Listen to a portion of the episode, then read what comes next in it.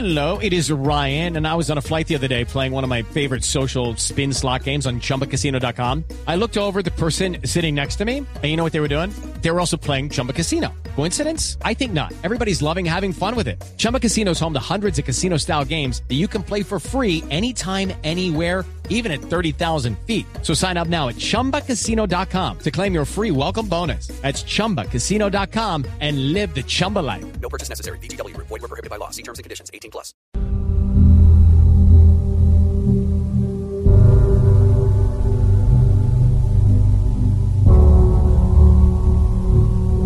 Son las 10, 11 de la noche. Sean todos bienvenidos a Luna Blue.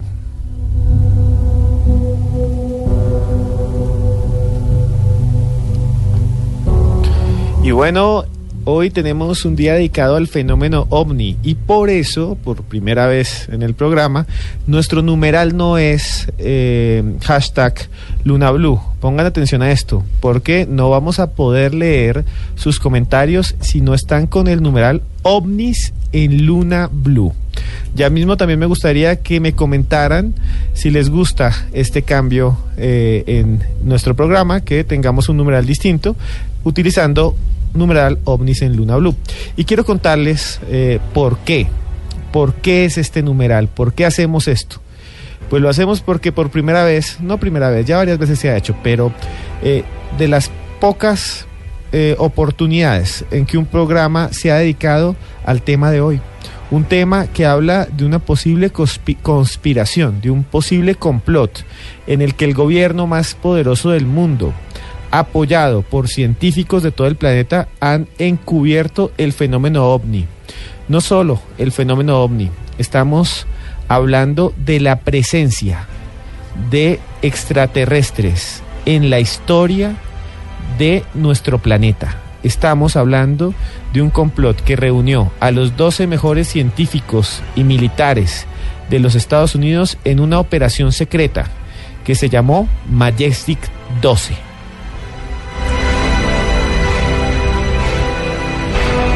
Y bueno, en esta operación llamada Majestic 12, eh, teóricamente pues se encubrió o se ocultó la existencia eh, de seres que ellos denominan en sus documentos entidades extraterrestres biológicas y dice que hay de diversos tipos, de un tipo 1 y de un tipo 2. ¿Cómo lo sabemos? ¿Cómo sabemos que en esos documentos del Majestic 12 también se habla de que hay diferentes tipos de naves, de ovnis? Unos elípticos en forma de disco, otros que tienen fuselaje en forma de cigarro, otros que son ovoides de forma circular y otros más que dicen tiene una superficie sustentadora o una forma triangular. ¿Cómo sabemos de esta información? Porque en los años 60 y 70 y 80 varias personas fueron filtrando lo que serían documentos oficiales firmados por presidentes de los Estados Unidos, firmados por científicos de talla mundial, de los que hablaremos hoy, de los que le contaremos a usted, de este mundo inquietante que encubre la existencia de extraterrestres entre nosotros. Sean ustedes bienvenidos a Luna Blue y a partir de este momento abrimos la puerta al misterio para Bogotá, Medellín, Cali, Barranquilla, Neiva, Boyacá, Villavicencio, Bucaramanga, Armenia, Cartagena y Manizales. Mi nombre es Esteban Cruz. Pueden seguirme en redes como arroba Cruz Escribiente y también eh, como Cruz Escribiente en Instagram y un canal de YouTube que tiene varios videos, entre ellos uno de criaturas extrañas del mar que también se llama Cruz Escribiente. Dentro de pocos momentos leeremos a ustedes los supuestos documentos del Majestic 12, quienes integraron esta comisión, qué es lo que ocultaron, cómo eran las entidades extraterrestres que aparecen allí retratadas y también qué pasó con los ufólogos que recibieron esta información y también teorías de que es una falsificación. Vamos a hablar de todo, no solo de punto de vista del misterio de que existen esos extraterrestres, sino también de los complot por hacer falsificaciones para que eh, los ufólogos se equivoquen y se desprestigien frente al mundo. Pero los documentos Majestic 12 son uno de los misterios ovni más importantes de la historia. No se despeguen. Esperen después de estas dos eh, cuñas muy cortas comerciales, porque vuelve Luna Blue y vamos a hablarles de todos estos misterios.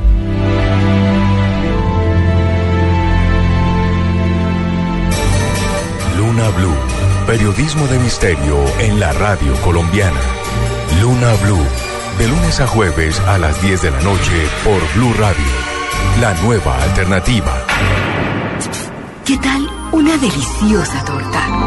Unos ricos pastelitos, unas exquisitas galletas, un pan calientico, con harina de trigo, los farallones. Y es rico alimento, suave, rendidora, deliciosa y gustadora. Con el trigo de las mejores cosechas, harina Los Farallones. Calidad y rendimiento inigualable. Otro producto de Organización Solarte. Esta es Blue Radio, la nueva alternativa. Es el momento de salir del trabajo y muchos deben ir a estudiar. No importa. Vamos, ánimo, que cada vez está más cerca de lo que quiere. Banco Popular. Siempre se puede. Somos Grupo Aval.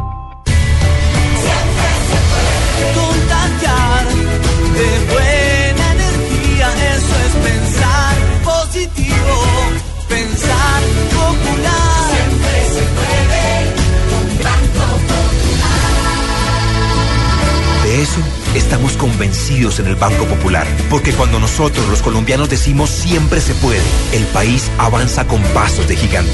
Banco Popular. Somos Grupo Aval. Vigilado Superintendencia Financiera de Colombia. Luna Blue, periodismo de misterio en la radio colombiana.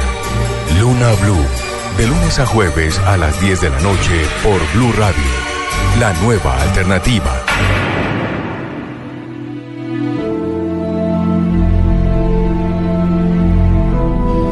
Y bueno, estamos aquí en Luna Blue en esta noche especial hablando del Majestic 12, la conspiración ovni que se cree es la más grande y la más eh, significativa de la historia porque ocultaría la existencia de vida extraterrestre y de vida extraterrestre eh, que cayó en manos de un gobierno de este planeta que es el gobierno de los Estados Unidos. Pero eh, tenemos nuestra mesa de trabajo aquí muy activa, hablando eh, extra micrófono del tema OVNI y de las investigaciones y de los documentos que nos han facilitado aquí.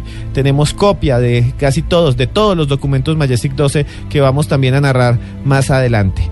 Y está con nosotros Diana Ampudia, que la pueden seguir como arroba desmejorada al piso. Muy buenas noches, Diana, ¿cómo está?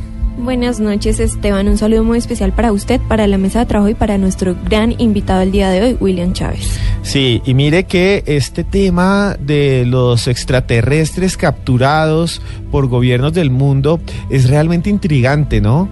Eh, existen eh, no solo uno, sino miles de documentos y testimonios de personas que dicen que están capturados en laboratorios que están atrapados por médicos, que incluso nuestra tecnología, parte de la tecnología actual, eh, tiene un origen alienígena. ¿Qué cree usted de eso, lunático? ¿Qué piensa? Ya mismo respóndanos con el numeral ovnis en Luna Blue si piensa que nuestra tecnología es de origen alienígena. Dígalo y ahorita lo leeremos mientras hablamos de este complot que es el Majestic 12. Y bueno, está también aquí Tatiana Rodríguez, que la pueden buscar como arroba antroposcura, una persona eh, que los sigue a ustedes en las redes, que está pendiente de cada uno de los movimientos del Twitter. Muy buenas noches, Tatiana, ¿cómo está? Muy buenas noches, Esteban. Eh, ya saludando a los lunáticos en esta noche de ovnis.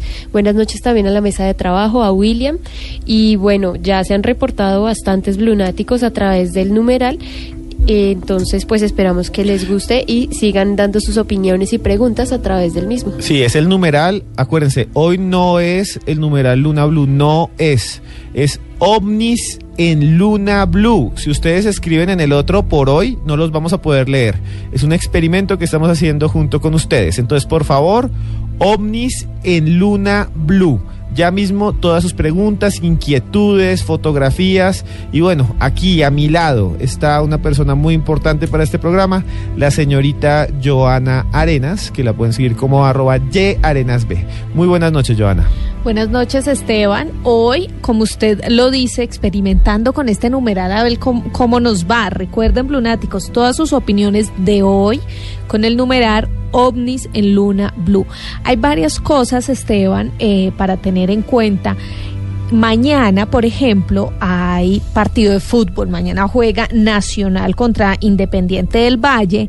Blue estará transmitiendo desde las 6 de la tarde esta final que es tan importante, no solo para Nacional, sino para toda Colombia, porque hace mucho rato un equipo colombiano no estaba en la final de la Copa Libertadores. Entonces, eh, depende mucho de los resultados que se den en ese partido. Mañana puede que tengamos programa o puede que no. Así, lunáticos, que vamos a, a estar ahí pendientes al frente del cañón, esperando a ver qué resultado se da en el partido y les comentaremos a través de las redes sociales si nos escuchan mañana o si nos volvemos a escuchar el jueves. Perfecto. Hagámosle toda la fuerza, así no seamos hinchas, así seamos hinchas de otros equipos, yo lo soy de mi Atlético Bucaramanga, así seamos hinchas de otros equipos, pues es el fútbol colombiano, yo sí creo en esa unidad frente al exterior. Y bueno, ya para hablar de este tema del Majestic 12, estamos con eh, tal vez el ufólogo más conocido del país, el que más tiempo ha dedicado a esta investigación de fenómenos eh, extraterrestres, de ovnis, de objetos volantes no identificados y quien ha ido a muchos congresos y conoce bastante ese tema. Muy buenas noches, William Chávez, ¿cómo está? Bueno, buenas noches a la mesa de trabajo, a Joana, a Esteban, a las niñas, a los lunáticos, al grupo Contacto OVNI, a todos mis oyentes. Y bueno, es una noche muy especial porque estamos tratando un tema muy serio y bueno, de todas formas pseu- pseudocientífico dicen algunos y los escépticos dicen que es falso. Yo quiero aclarar bien eh, porque hice la investigación de antemano, no es la primera vez.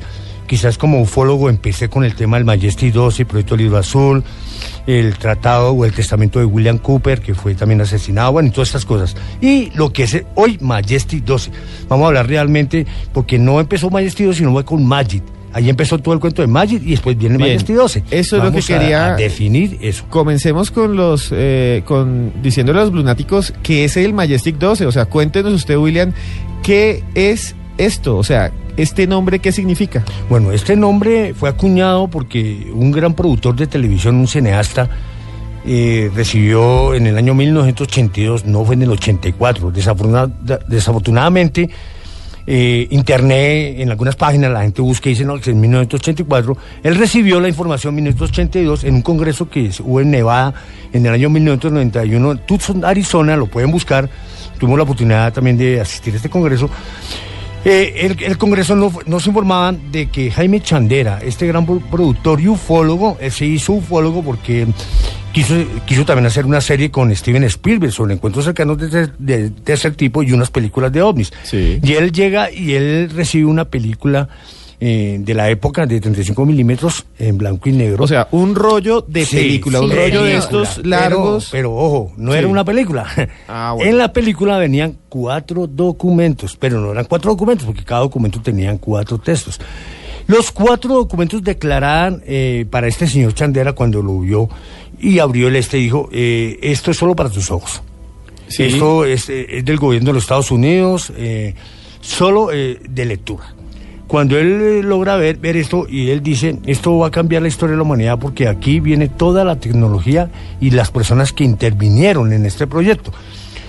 Y ese era el, primer documento. El segundo documento habla de 12 científicos de la élite mundial que eran, eh, entre ellos eran militares de la Fuerza Aérea de los Estados Unidos, el Ejército, de la Marina, escépticos y también otros tres militares que en- encabezaron a los vamos a nombrar. Un momento, William. Yo quería eh, que pues eh, usted nos explique.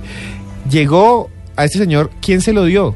Le llegó anónimamente Le llegó o, anónimamente, es que no se sabe? solo- no se sabe. Ese es un misterio, porque Es un él- misterio. Él, estaba y le dieron una, una cinta magnética que contiene, en vez de película, en vez de cine, Sí. en vez de imágenes, fotografías de Muy documentos. parecido- muy parecido a lo que sucedió en el año 1995 con la autopsia del extraterrestre a Ray Santilli. Le llegó también un rollo donde había la su- supuesta autopsia de un extraterrestre, nadie sabe de dónde salió. Y después supimos quién la hizo. Pero en este caso no, en este caso de, de- de este señor sí le llegó la, la- la- la- cinta y vuelve y le llega a otros ufólogos y le llega a otros militares, que lo bueno del caso es que ahí, ahí está el debate, la Sí. polémica, está la O sea, polémica si es fraudulento o es real. Esa cinta se la dieron también a otras personas, Sí, le claro. llegó a más personas. Sí, a más personas, pero más adelante. Cuando le llega la cinta chandera, él como ufólogo, él dice, yo tengo que compartir esto a nivel in- internacional con ufólogos y con científicos del mundo, porque yo no me puedo quedar con, con lo que me están mostrando aquí, científicos de la élite mundial, entre ellos el exministro de Defensa James Forza, que fue la primera víctima de este suceso del Majesty 12. Entonces, Majesty 12 ¿Por- por era víctima? MJ12, ya lo vamos a hablar, Sí. eso en el transcurso de la noche vamos a hablar, Guau. porque es la primera víctima y hubieron cinco víctimas, de las cuales tres no están en internet y están en la Dead Weed. Los que, amigos de la Weed que pueden buscar por Tor, los que buscan, eh, buscar por Tor, buscan por Tor allí y van a encontrar los otros, tres otros incidentes que no están por, por la internet y se los voy a dar los nombres que tuve la oportunidad de conocer, estas personas que asesinaron también por tener ese tipo de información. Yo sé que al hablar de esto eh, hay amenazas, aparecen los HDN, pero la abreviatura Majesty 2 se la puede buscar usted por Wiki- Wikipedia. Pero hay Wikipedia dice que fraudulento, que sí, que es una sigla, que extraterrestre, que fenómeno es de un, pre- de un presunto comité internacional que investiga eh, un tema de un objeto que cayó en Nuevo México. pero antes de eso, vamos a esto. Llegó la cinta del señor Chandera. Sí. Y la cinta él se la dio a varias personas. Ok. Y traía estos documentos. Sí, señor. Más o menos, general, generalmente, estos documentos pasan a la prensa. Pero lo que yo tengo entendido es que él no los hizo públicos hasta que hubiera una investigación de qué era y mirara que las fechas de los documentos concordara. Coincidían. Sí. Coincidían. Yo quiero saber, así a, ra- a grandes rasgos, eh, señor William, Sí. esos documentos, ¿por qué decía él que iban a cambiar la historia de la humanidad? Pues en sí cambiaron porque la tecnología que tenemos son 69 años de tecnología después del estrellamiento no solo de un disco, sino de 16 discos. Empezamos a hablar de y, la recuperación de varias entidades biológicas extraterrestres. Ya no se llama OVNI, objeto volante eh, no identificado, sino, eh, se llama BED, vehículo extraterrestre dirigido. Y EB, entidad biológica extraterrestre, porque la investigamos desde todo el punto de la ingeniería genética, de la morfología biológica y todo lo que tiene que ver relacionado con la exobiología de la exopolítica. Entonces, estamos hablando de un tema que sí cambia la historia de la humanidad porque todo el concepto de tecnología que tenemos en este momento, los seres de la Tierra, apunta que fue sacado no solo de un disco volador no identificado, sino de 16. Sí. Bueno, William, pero entonces empecemos a hablar de esos documentos en específico que le llegaron al señor Sandera. Usted nos dice que habían varios documentos en ese rollo. Uno de los documentos nos hablaba de las personas que hacían parte del el proyecto Majestic 12, ¿sí?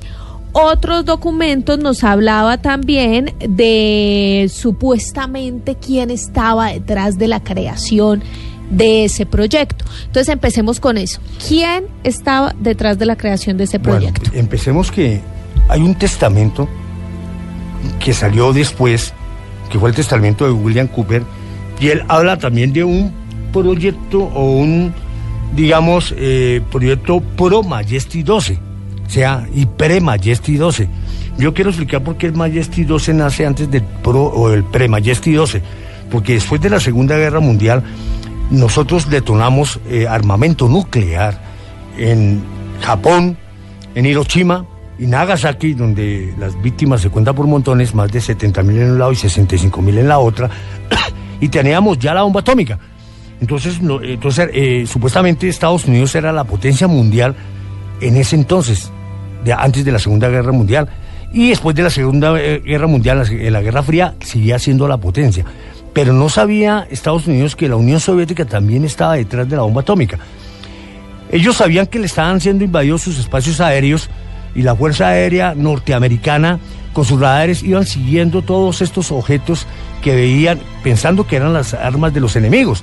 De ahí nace el 24 de junio, que ya lo hablamos hace más de un mes, el Día Mundial OVNI, con Kenneth Arnold. Pero después de esto, puro Majesty, pre-Majesty 12, eh, viene el comité NSA, la National Security de la Agencia de Seguridad Norteamericana, que se dedicó solo a investigar no más eh, el contacto con extraterrestres.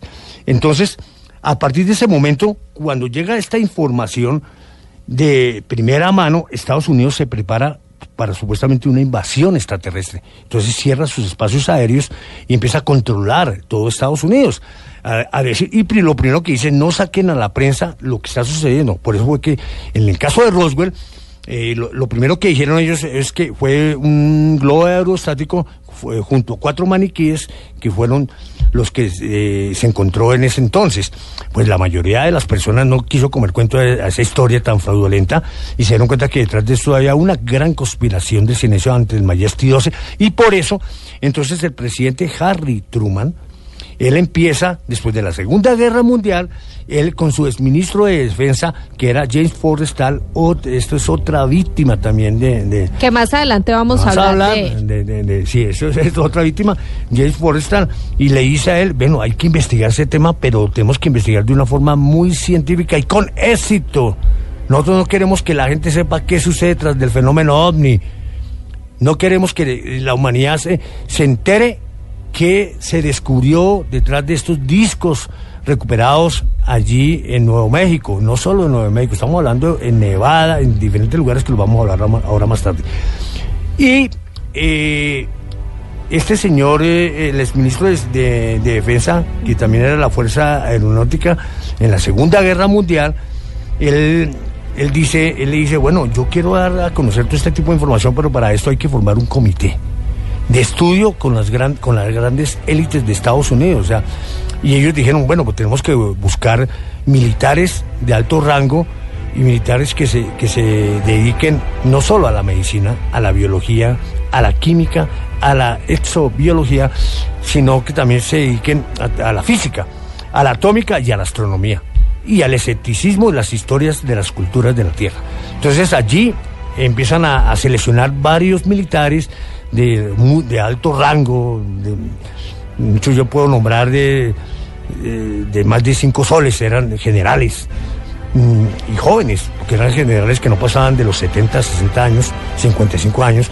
Estos generales llevaban toda su, vida dedicada no solo al servicio de los Estados Unidos, a su patria, sino al conocimiento del armamento que, que poseían ellos y sabían que al recuperar esta nave eh, el convenio alienígena que iban a tener con esa nave capturada y con la supuesta entidad biológica extraterrestre iba a, favorecer al gobierno de los Estados Unidos sobre el mundo entero. Eso fue lo que sucedió. Entonces, empiezan a ocultar. Y ocultan a los 12 militares. Sí, y aquí hay una cosa interesantísima, ¿no? Son 12 personas y le- el, el nombre clave de la operación supuestamente es Majestic.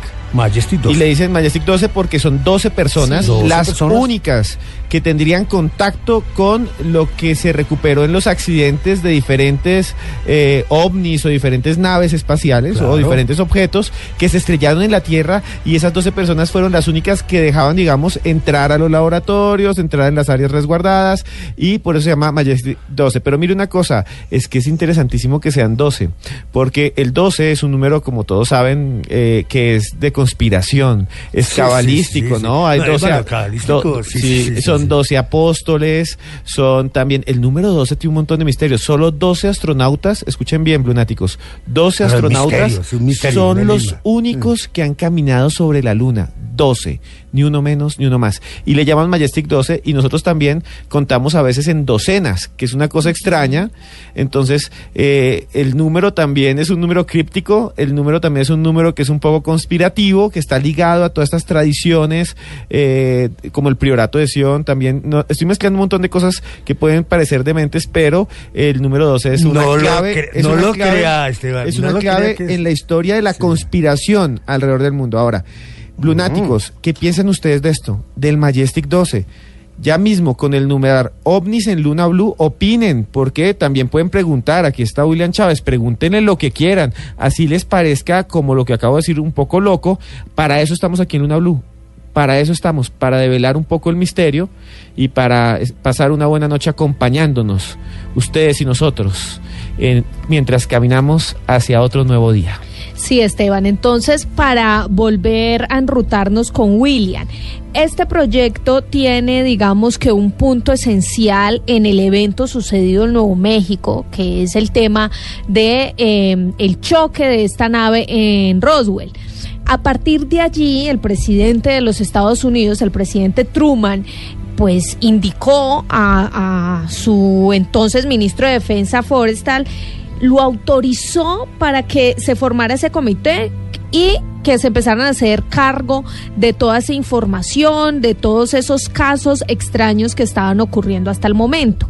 A partir de allí, como ya nos está comentando William, empezaron a suceder ciertas cosas y además a involucrar a altos rangos eh, de oficiales del ejército, a científicos también que están ahí involucrados, a grandes generales del ejército.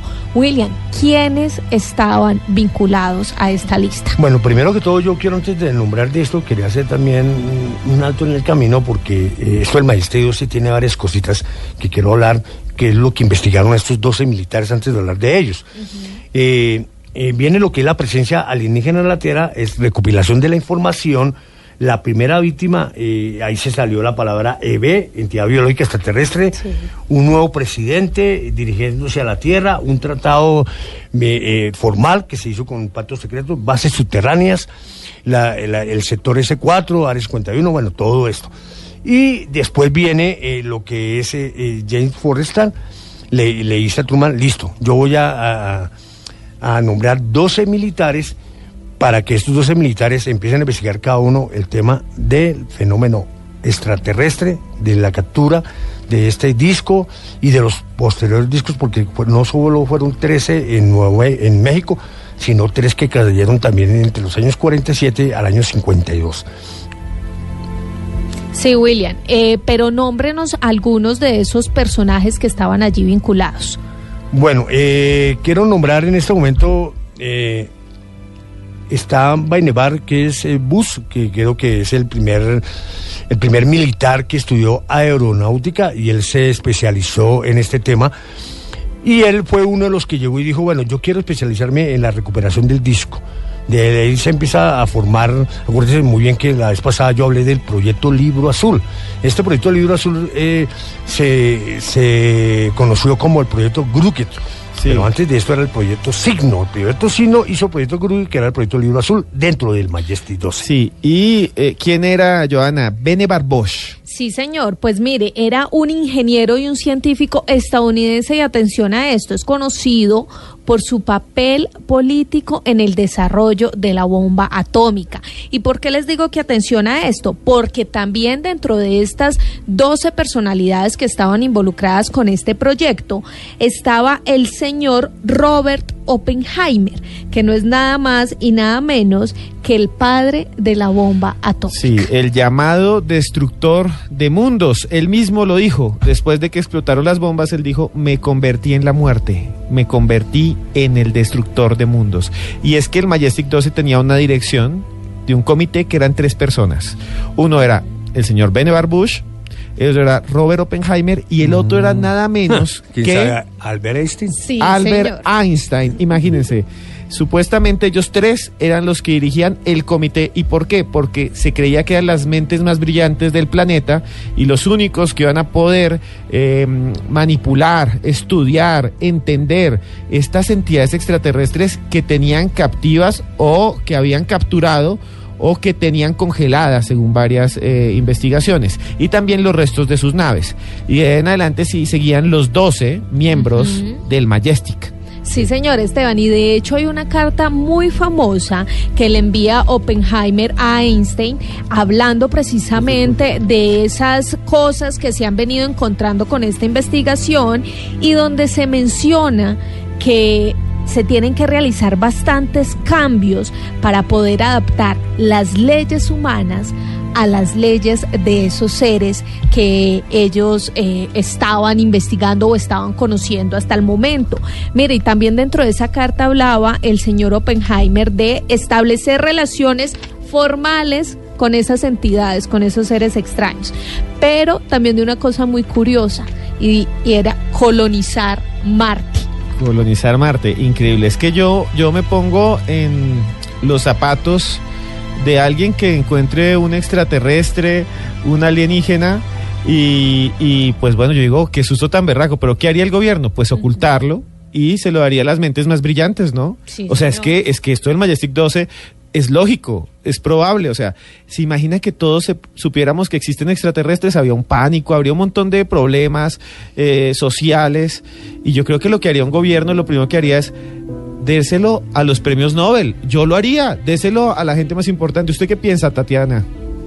Pues bueno, Esteban, yo le quería traer una cosa respecto al incidente Roswell y es que en mi Twitter les voy a colgar una foto donde se ven la, la carátula de los del Sí. periódico Roswell Daily donde registran el incidente del cual se desprende este tema del Majestic 12. Y, y dicen que hay varios, ¿no? O sea, que eh, William lo ha dicho y los documentos dicen no fue un solo, uno solo que se estrelló y no solo uno en los 40, dicen que se estrellaron unos hace 300 años y encontraron los restos y otros que se estrellaron y encontraron congelados en la Antártida. ¿Qué piensa usted de eso, Diana Ampudia? Pues mire que respondiendo a su pregunta hace un momento, sí me parece muy inteligente lo que hizo Truman, porque uno le, o sea, esto es algo que puede causar crisis en el mundo y no hay mejor solución que dárselo a los más inteligentes, ¿no? Sí, y por eso la conspiración. Ahora, eh, yo creo que todos sí tendríamos la, eh, el derecho de saber la conocer, verdad, de claro. conocer la verdad. ¿Usted qué piensa, lunático? Hoy con nuestro numeral, ovnis en Luna Blue, ovnis en Luna Blue, no Luna Blue. Hay gente que ha escrito por Luna Blue y no los podemos ver. O sea, yo sé que han escrito porque a mí me llega el reporte, pero yo no puedo aquí leerlo ni verlo. Entonces solo numeral ovnis en Luna Blue. Sí, Esteban, y mire, eh, quiero que con William vayamos complementando los objetivos, que era como la misión que tenía esta organización o este proyecto mejor. El primero era el levantamiento de artefactos de procedencia desconocida.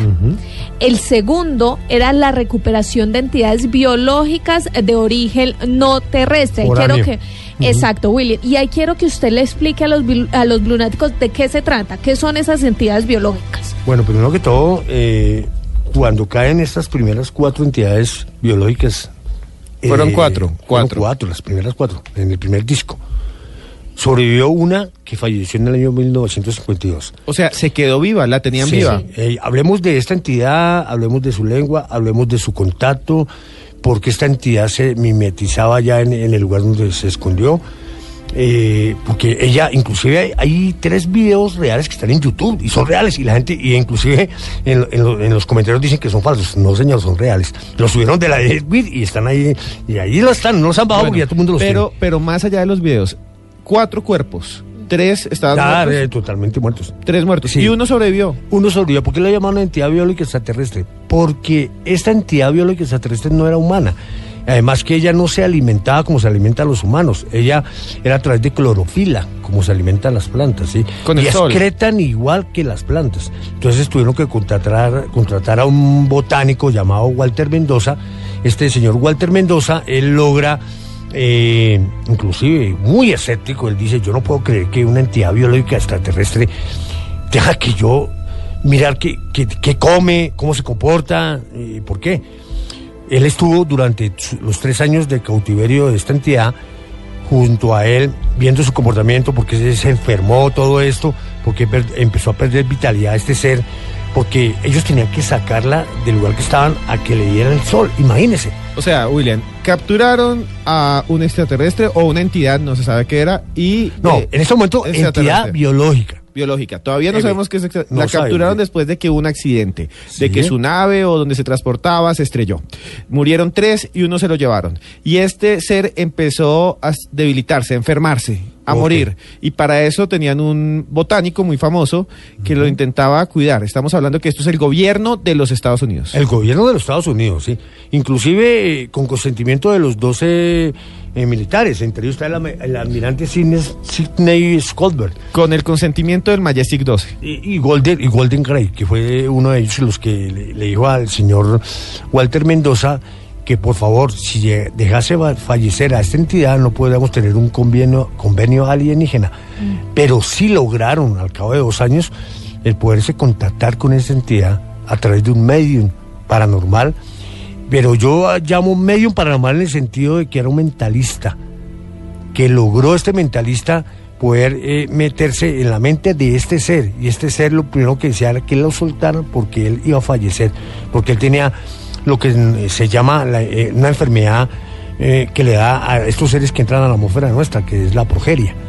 Si lo dejaban a esta enfermedad tomara eh, aire o, oxidarse, oxidarse con la atmósfera de la Tierra, él no lograba sobrevivir más de 18 meses. Así de sencillo.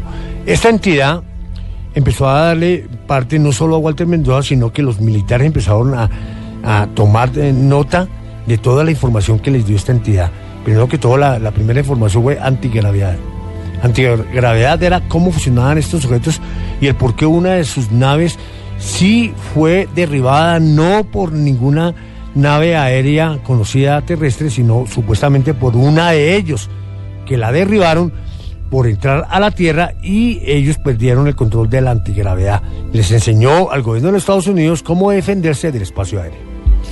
Bueno, es interesante ese tema. Eh, yo siempre me he mostrado bastante escéptico, pero es muy interesante la posibilidad de que existan eh, seres extraterrestres capturados y que aparte haya toda una organización para ocultarlos, ¿no? Para ocultarlos de la opinión pública. Sí, señor. Seguimos entonces, Esteban, con los objetivos. Entonces, recordemos, el primero el, el levantamiento de los artefactos y el segundo, la recuperación de esas entidades biológicas o de esos seres extraños que ya nos explicó William. Sí. El tercero, la creación de grupos especiales para realizar estas actividades. Entonces, allí importante, los científicos, los biólogos, todo lo que. William nos ha dicho, eh, estas personas que hacían parte de este proyecto, pues obviamente para generar como un grupo de estudio, de cierta manera. Sí, además que es un grupo, el resto de los miembros del Majestic 12 es más militar, ¿no? Y hay Sí. también doctores. Eh, por ejemplo, entre ese grupo hay uno que era Detlef Bronk, que era un científico estadounidense que además era profesor y era biofísico. Entonces, todos esto, este grupo que del que hemos hablado está Einstein, está Bronk y también hay almirantes y todo yo creo que está dirigido, eh, si existiera un grupo así, para pues ocultar, experimentar y obtener información de este tipo de entidades, como bien dice. Y ahí Joana. va el cuarto objetivo, que es el diseño y la construcción de instalaciones para recibir, pero además también para manejar los artefactos y también las entidades biológicas recuperadas. O sea, esto quiere decir que a través de estas instalaciones, pues se va a generar un estudio, lo que ellos se vayan encontrando. El quinto es la acreditación de procedimientos para la recuperación de seres y tecnologías eh, que están fuera del territorio. Y ese sí no, no lo entiendo muy bien, eh, No, William. de ¿De qué se trata esa, esa acreditación de procedimientos? Bueno, primero que todo acreditación porque supuestamente de los dos había un escéptico, que era de la re- revista Escéptica, y este escéptico creo que era, mm, bueno, se me olvida el nombre óptica de este señor, Menzel, Menzel, creo que era Menzel. Este escéptico, él era analista y, de la revista y él mismo era que hacía las ilustraciones, miraba el tipo de letra del, archivo que fue recuperado en, la cinta fílmica y él decía que no concordaba con la de la fecha. Este señor dijo que todos tenían que ser acreditados. Los 11 eran acreditados, pero resultó este doceavo más acreditado todos porque él perteneció a la CIA, a la Central de Inteligencia Americana, y también perteneció a la National Security de la, de la Fuerza Aérea de los Estados Unidos. Y todos los 12 tenían que tener ese tipo de acreditaciones. Lo, los- lo único era que él sí eh, se diferenciaba de los otros 11 militares era de que no compartía la información del disco o de los discos, decía que ahí no se podía sacar ningún tipo de tecnología, que eso era falso, que por lo tanto él daba como falsa, falsa esa información. Sí. Sí, adelante. Y, y había, había una cosa muy interesante, que es lo que está hablando eh, William, que es que hay un montón de gente que ha criticado los documentos. Todavía no hemos hablado del contenido de los documentos. No, es que están acá. Es que vamos, aquí tenemos copia de todos los documentos. Aquí en Luna Blue Sí, tenemos claro. copia de todos los documentos y los vamos a mencionar, eh, las cosas más interesantes que contienen. Por ejemplo, vamos a describir cómo eran esas entidades, cómo eran esos extraterrestres, pero en la segunda hora.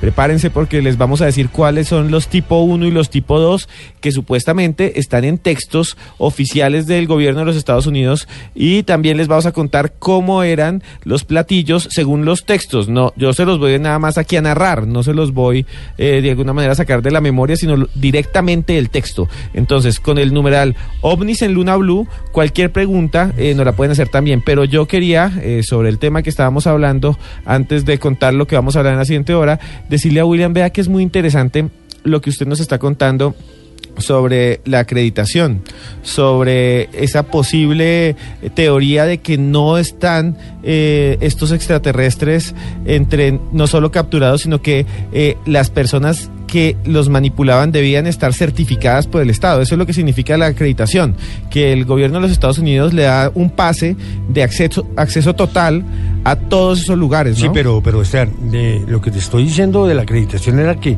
se dijeron que los documentos eran falsos porque el Ah, doceavo, Ese- el doceavo resultó ser... Ese ya es otro, otro y entonces tema. los demás dijeron que no, que el doceavo no tenía acreditación. Sí, exacto. Y nosotros que era más acreditado que Claro, los otros 11 militares. Cuando entre los objetivos está la acreditación de las personas, Sí. es que las personas sí. tengan acceso a toda la información. Eh, toda la información. Pero lo que nos dice William es interesante porque es el lado, el punto de vista escéptico.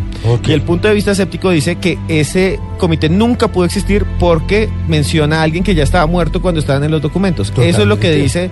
Y que la cinta no apareció. ¿Qué pasó con la película? Bueno, eh, la película desapareció después de todo esto y resulta ser que eh, hubieron ufólogos como el ufólogo Stanton Friedman que logra recuperar parte de la información, también le llegó otra vez la, la información y este sí que se dedicó a investigar como físico nuclear ju- ju- junto a William Milton Cooper toda la información y ahí nace más que todo como una historia, como una novela de todo lo relacionado del Área 51 y todo lo del Majesty 12. Realmente aquí es donde se habla la tipología de los seres, la tipología de las naves, qué tecnología se sacó de las naves, realmente la tecnología que tenemos de punta a la fecha es desde ese objeto volador y se habla también del libro amarillo. Sí, El ese libro ya es amarillo. otro otro día hablaremos del día del libro Pero amarillo. ya lo sacaron de ahí también. Vamos a hablar de eso más adelante en otro programa de Luna Blue solo sobre esa conspiración que es increíble que viene después del libro azul. Pero por ahora, pues estamos con el Majestic 12, 12 personas que conocían de extraterrestres supuestamente recuperados, capturados, encerrados en alguna base militar de los Estados Unidos o en varios puntos y del cual sacaron un montón de tecnología. Comité en el que estaba también Albert Einstein, Oppenheimer y más científicos. Pero mire, Joana, que desde el punto de vista escéptico, aquí tenemos que tomar todos, y yo siempre estoy más, a veces desde el punto de vista escéptico, más cercano a él, el FBI en los últimos años, en los últimos cinco años, hizo una investigación sobre si eran reales los, los documentos Majestic 12. Y lo que encontró es que probablemente eran falsos, que la mayoría de ellos habían sido manipulados. Y que eh, la manipulación, dice, era por este señor, el mismo que los encontró, este mismo señor eh, cineasta, para impulsar su carrera como cineasta. Esa es una de las teorías que maneja el FBI. Sin embargo, sin embargo, como nos va a contar ahora William, hay otras personas que dicen que eso no es posible y que es una forma de desacreditar los documentos. Bueno, yo quiero hablar antes de eso. Lo que está diciendo es totalmente cierto, mira. Pero no hemos hablado de Nathan Tewin. Él es, el- mira, incluso el libro que tengo de los documentos Majestic que me lo entregaron en un congreso que invité aquí a Jaime Maussan, de este libro, Top Secret, solo para tus ojos, me habla mucho sobre Nathan Tewin. ¿Y quién es Nathan Tewin? Él es, eh, él es un asesor de las Fuerzas Aéreas de los Estados Unidos y es de la persona que más, de los que más habla realmente que los documentos no fueron falsos, de que los documentos fueron reales, que la diferencia de, de lo que habla de, este cineasta Jaime Chandera, el que quiso hacer plata con esta información, ¿sí? Y que James Forrestal le había dicho al presidente Harry Truman, nosotros queremos dar la información, pero para que todo el mundo la conozca. Y el presidente Harry Truman dijo, no señor, en este momento la información solo queda para el gobierno de los Estados Unidos y no sale al aire. Salió al aire después del año 1952, cuando este señor, eh, Nathan Tigwin, este es militar, da toda la información y aquí con códigos, aquí tengo todos los códigos que los vamos a leer en la segunda hora, el cómo se recuperaron las naves, todo eso, y él dice, esto sí es real. Estos documentos sí son los reales porque aquí los vienen a investigar ya ufólogos más serios, el caso de Stanton Friedman, William Mito Cooper, está Robert Kutel, hay otros ufólogos también que han investigado, científicos, saliendo ya de antemano el señor Jaime Chandera. También quiero a ustedes, a todos los lunáticos, que este día jueves voy a hacer un foro de discusión, de discusión sobre Majestic 12. Este día jueves hay mucha gente que tiene información, hay gente que por miedo no, de no hablar no quieren hacerlo. Este día jueves aquí en Bogotá, en la calle 45, número 1341, a partir de las 6 y 45 de la tarde, este día jueves, calle 45, número 1341, tenemos un foro de discusión con la guía reestructurada de prácticas de contacto extraterrestre de William Chávez. Y eso tiene un aporte de 20 mil pesos, 6 y 30 de la tarde, en esta dirección. Para que las personas asistan, vamos a compartir toda la información de Majestic 12, el libro amarillo y todos estos temas que estamos hablando el día de hoy. Y el teléfono. Bueno, me pueden llamar después de que se acabe el programa de hoy. No, bueno, yo lo tengo bloqueado. Al 311 265 9381. Mi celular es 311 265 9381. O estoy como en Twitter como William Ovni. Estoy en mis redes sociales también en Facebook como William Chávez Ariza William Chávez Atiza. En el canal de YouTube como William Chávez Ariza, canal OVNIS. En mi página oficial también de contacto omnicolombia.com. Y la próxima semana voy a tener algo espectacular para que nos vamos a unir también con Blue Radio, con Luna Blue. Es que vamos a crear algo muy parecido, extranormal, paranormal, de la ufología con Luna Blue. Bien, eh, y yo lo que quiero decirles a todos ustedes es que ya nos acercamos a las noticias, a las noticias de las 11 de la noche, pero no se pueden perder la siguiente hora porque les voy a dar nada más un adelanto. Tengo en mis manos un, uno de los supuestos documentos y habla lo siguiente. Lo vamos a leer con más eh, extensión. Y dice que habían dos tipos de criaturas. La criatura EVE tipo 1 son humanoides y pueden ser confundidas con seres humanos de raza oriental si se ven a distancia. Son bípedos de 5.5 pies, 4 pulgadas de, de altura y 80 a 100 libras de peso. Y aquí sigue, una tra- sigue hablando del color de la piel, de cómo era, de cómo se comunicaba. Y estos son supuestamente documentos del gobierno de los Estados Unidos. No les voy a leer más, porque vienen después de las noticias, vienen después de voces y sonidos. Y si quieren ver cuáles son los documentos, en mi Twitter, que es arroba cruzescribiente, les he dejado ahí uno. Joana. Y también, Esteban, en la siguiente hora vamos a hablar del último objetivo de, esta, eh, de este proyecto, el objetivo del silencio, del secreto total, sí señor. Pero además de los dos presidentes de Estados Unidos que siguen esta historia del Majestic 12 y del más reconocido de John F. Kennedy, qué Uy. relación tiene Ah. ahí Ah. y mucho de su mucha relación la también con la conspiración de su muerte, eh, vamos a tocar más adelante. Y también eh, recuerden que hoy nuestro numeral está cambiando, solo por hoy, que es numeral ovnis en Luna Blue.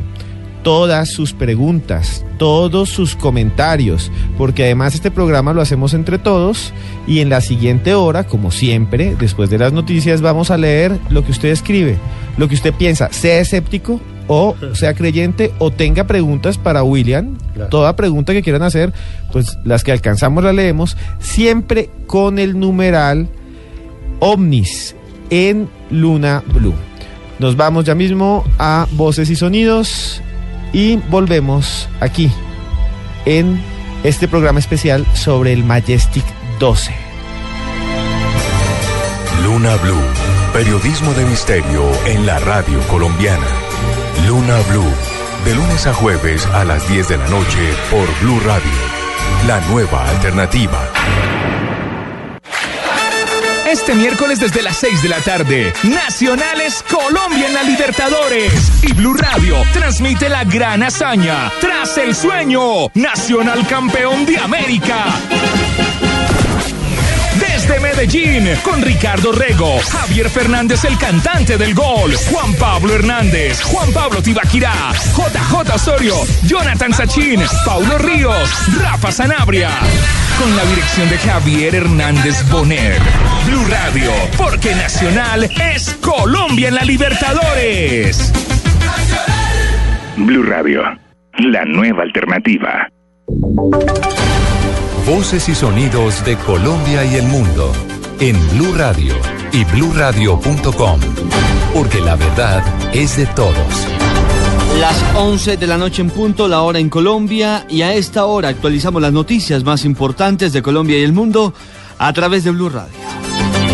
Sectores políticos reaccionaron a la radicación del proyecto de ley del senador Roy Barreras que propone que los más de 450 mil miembros de las fuerzas militares tengan derecho al voto. María Camila Roa. El senador por el Centro Democrático, Alfredo Rangel, asegura que lo que quiere hacer el senador Roy Barreras es que las fuerzas militares se sumen a la campaña del sí por el plebiscito.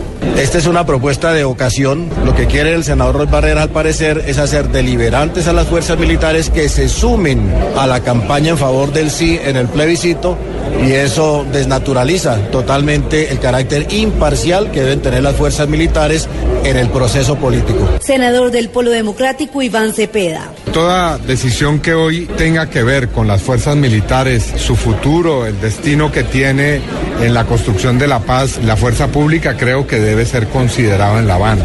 Roy Barreras aseguró que en Colombia los únicos grupos que no pueden votar son los delincuentes y las fuerzas militares y que actualmente 11 países de Latinoamérica aplican los derechos políticos a sus fuerzas militares. María Camila Roa, Blue Radio.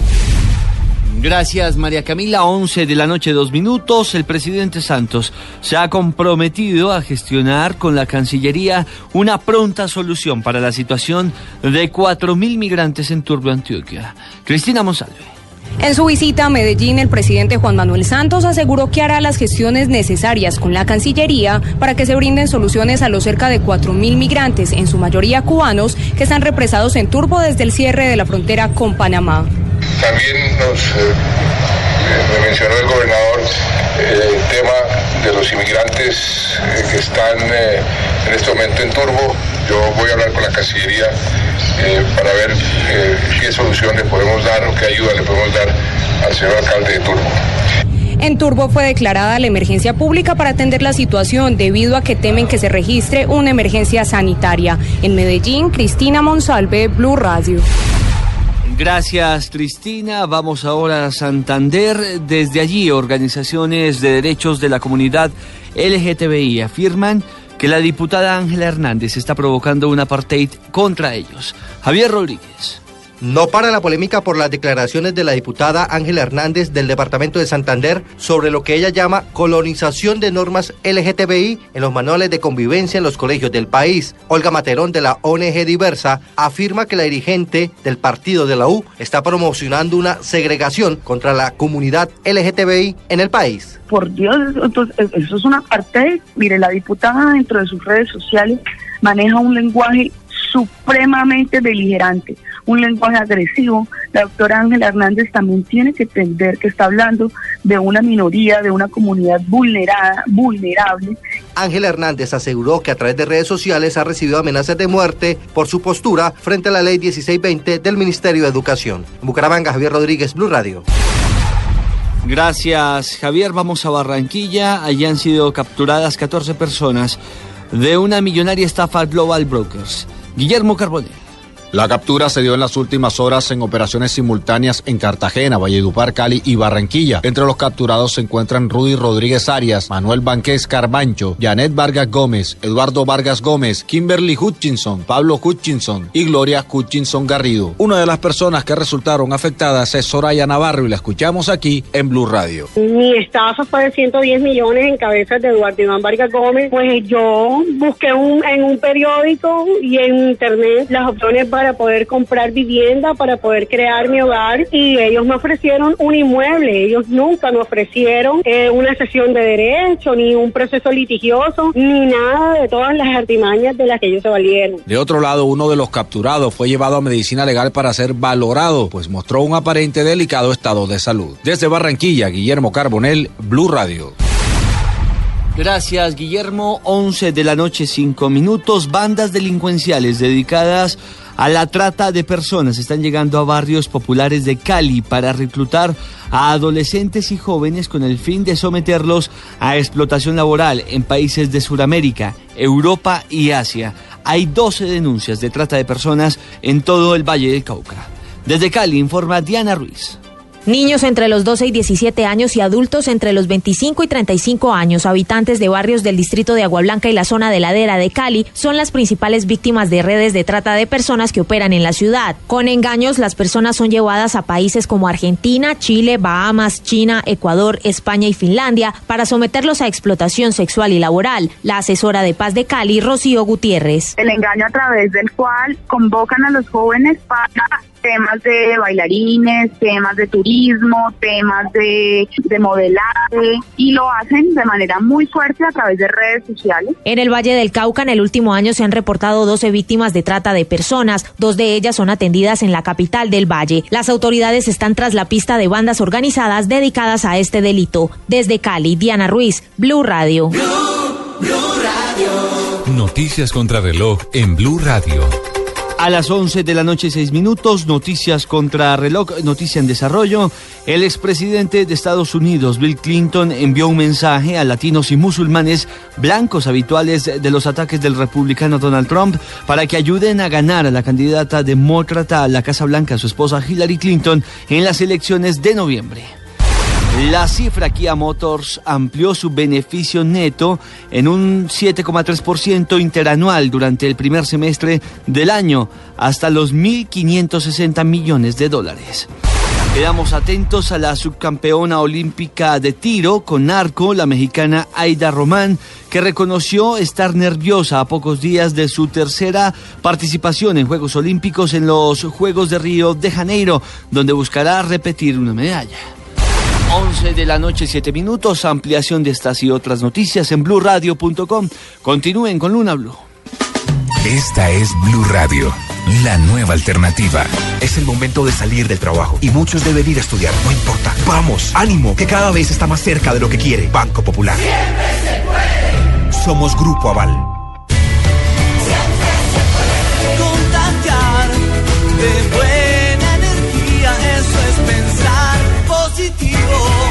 Pensar popular. Siempre se puede con Banco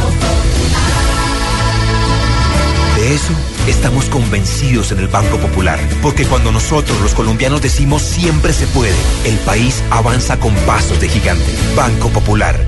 Somos Grupo Aval. Vigilado Superintendencia Financiera de Colombia. Algunos aseguran que son una estrategia de gobiernos poderosos para controlarnos. Otros que estamos siendo invadidos y que existen pruebas para demostrarlo.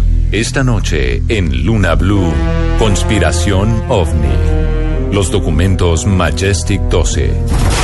Luna Blue, periodismo de misterio en la radio colombiana. Desde las 10 de la noche por Blue Radio y bluradio.com. La nueva alternativa. Los contenidos emitidos en este programa son opiniones de las personas que participan en él. Dichas opiniones no representan la posición de Blue Radio, por lo cual su interpretación es subjetiva de los oyentes del programa. El hombre camina por un mundo repleto de misterios. En este mundo se producen acontecimientos desconcertantes. Extraños seres aparecen hace miles de años en pinturas rupestres. sorprendente imagen muestra incluso un aparato brillante que se mueve en el cielo. Enormes ciudades subterráneas de arquitectos desconocidos como las que hay en Oriente Medio. Ya en tierra le ordenaron que nunca dijera nada sobre lo que había Un visto. sinfín de pruebas que hacen que nuestra vida se convierta en un viaje hacia lo desconocido. fantasmagórica de un espíritu mirando su propio canal. Blue Radio abre un espacio para la investigación de fenómenos sobrenaturales. Uno de los astronautas se acercó al cráter y dijo, ya están ahí. Para que repasemos los hechos más insólitos de la historia, para que nos adentremos en las nuevas fronteras de la ciencia. Formado por un equipo de periodistas que les llevará hasta lo inexplicable. Luna Blue, periodismo de misterio en la radio colombiana. Luna Blue, por Blue Radio, la nueva alternativa.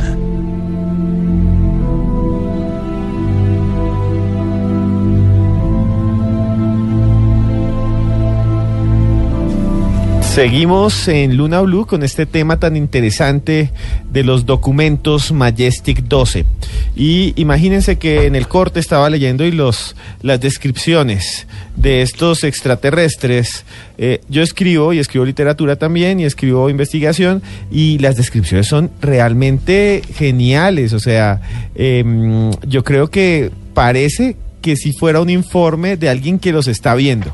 Y se los vamos a contar, se los vamos a narrar aquí en Luna Blue, pero más adelante porque primero va el momento en el que ustedes se contactan con nosotros, el momento en que juntos hacemos el programa y nos comunicamos. ¿Qué dicen los tuiteros hasta ahora, Tatiana Rodríguez? Bueno, un tal Garzón nos escribe, saludos lunáticos, me gusta mucho el tema de hoy, buen programa, felicitaciones. Fernando Hernández también nos escribe que está súper atento al programa y que le parece grandioso el tema. Enrique Suárez, un saludo lunáticos. También nos escribe Winston, Santiago Jaimes, Vladimir Paloma y nos escriben también a través del numeral preguntas como la siguiente. José Jaramillo, Roswell es el más famoso por ser el primero. ¿Hubo alguno más importante y significativo que Roswell? William. Sí, han habido varios casos, eh, inclusive, bueno, lo de Roswell ya lo hemos nombrado tanto, vamos a hablar sobre Majesty 12 caso de Holoman. Holoman. 30, 30 de abril del año 1964. Este es un documento del gran secreto de Majestic 12 que se liberó y que realmente después el presidente, eh, no Harry Truman, sino ya el de eh, Eisenhower, él logra, eh, como él le gustaba jugar mucho golf, a este presidente no se dedicaba mucho al tema de los zombies, él eh, encomendó a otros eh, científicos, pero él sí que fue el que más tuvo el, el pacto este con los discos que, que descendieron en una base militar en Holoman. En Holoman. Sí, entonces eh, esos discos fueron tres discos que des- descendieron, inclusive muy parecido, eh, yo tengo aquí una réplica que yo creo que usted le puede sacar una fotografía para que la subamos allá en Luna Blue. Sí, fue- Luna Blue Radio después la subiremos. eh, sí, este, es- este disco que está aquí, que tengo yo, este es el que se estudió por el grupo Majestic 12. Y eh, esas entidades biológicas que no medían lo que fue la captura, sino que eran entidades que medían 1,80, 2,20 y le llamaban entidades biológicas extraterrestres, esas sí tuvieron un pacto secreto con el gobierno de los Estados Unidos. Son otras entidades diferentes. Pero las que viene, esas vienen, esas vienen porque en un pedido que se le hizo a la EB que falleció en el año 52, en el año 64 sí hay el pacto secreto. Bueno, Tatiana, ¿más preguntas o comentarios? Comentarios de Lina Marcela. Muchísimos humanos han vivido experiencias inexplicables con estos fenómenos y viven vi- la vida normal. ¿Para qué ocultar? También nos escriben, se dice que los avances tecnológicos modernos tienen su origen en la tecnología extraterrestre recuperada. Javier Guzmán nos escribe qué importancia tendría la Tierra y los humanos para unos seres que tienen la tecnología como para viajar por el universo. Velozmente dice, sí creo, porque en el universo hay civilizaciones más avanzadas que nosotros. Nestoret escribe, en julio de 1947, una nave aérea en forma de disco se estrelló cerca de Roswell y fue el origen de Majestic 12. Y un saludo, Esteban, también a Enrique Suárez, que nos dice que le enviamos un saludo a todos los guardas que trasnochan con nosotros. Pues un saludo para Enrique y para todos sus compañeros, además de todos los guardas, los taxistas y todas las personas que están trasnochando con nosotros en sus trabajos. Bueno, Luis Carlos Jaramillo nos escribe, quiero saber más del Caballero Negro, satélite extraterrestre que orbita la Tierra. A Luis Carlos le recomiendo, ya ahorita le subo el link, que escuche un programa que hicimos, el especial de este Caballero Negro. Sí, y eh, un saludo grande también a Diego Porras, que eh, tiene una paciencia grandísima y siempre nos habla de Milena Maric. Algún día estaremos haciendo ese programa y claro, eh, que tiene de pronto una relación ahí. Gracias, Diego. Y sí, a los taxistas, estos días estuve eh, viajando mucho con ustedes y realmente el cariño de eh, todos los amarillitos, como les decimos con cariño, es gigantesco. Entonces un saludo grande a los que están en el volante en este momento. Saludo a Velozmente, eh, que dice que él cree que hay en el universo civilizaciones más avanzadas que nosotros. También a un tal Garzón que nos sube una fotografía espectacular. Enrique Suárez, que ya lo saludamos. Rafa Arcila, que nos envía una fotografía también con el numeral OVNIS en Luna Blue. Sí, Esteban. Bueno, y para continuar con el tema, el último objetivo de este proyecto Majestic 12 era el compromiso de secreto total de la actividad. Y ahí eh, nos involucramos en el tema que muchas veces hemos comentado aquí con William Chávez y es la conspiración del silencio, señor William. Ok. Esto sí que es peligroso, por dos razones. Primero que todo, cuando estamos hablando de una conspiración, entonces todas las personas que tienen la oportunidad de poder demostrar la existencia real de, de este tema, que es polémico, como el caso del exministro de Defensa, James Forrestal. Les voy a contar la historia bien de James Forrestal. Cuando James Forrestal, en el año 1947, encargado por Harry Truman, él logra reunir bastante material. Este material lo, lo clasificó como material NS, NSC 01 al 012. Cada nivel del material NSC 01 eh, estaba dividido en, en documentos pequeños. El primer documento era solo para tus ojos, el segundo documento era los 12 militares. El tercer documento era eh, la recuperación de este disco con las supuestas entidades biológicas. Y el cuarto documento del NS01 era la investigación eh, de, de, de estos discos. Cuando él empieza a investigar todo esto, él dice, hombre, yo esta información no la puedo guardar. Y inmediatamente él dice, esto lo tiene que saber todo el mundo y la información no puede ser conspiración. Cuando la información de conspiración, porque Harry Truman le dice, no señor, si no hay éxito con lo que nosotros recuperamos de, este, de estos objetos, éxito quiere decir que le saquemos negocio al tema de la recuperación de este disco para el gobierno de los Estados Unidos, como es la antigravedad, como es el armamento nuclear, el armamento balístico y todo lo que ha tenido el gobierno de los Estados Unidos guardado hasta esta fecha, no se puede dar a conocer a, nivel mundial, pues se llama conspiración de silencio. Entonces, a él se le advierte y dice que va a ser seguido, que va a ser perseguido, que toda su familia va a ser perseguida, y él dice, ¿por qué si yo soy su, soy su ministro de defensa?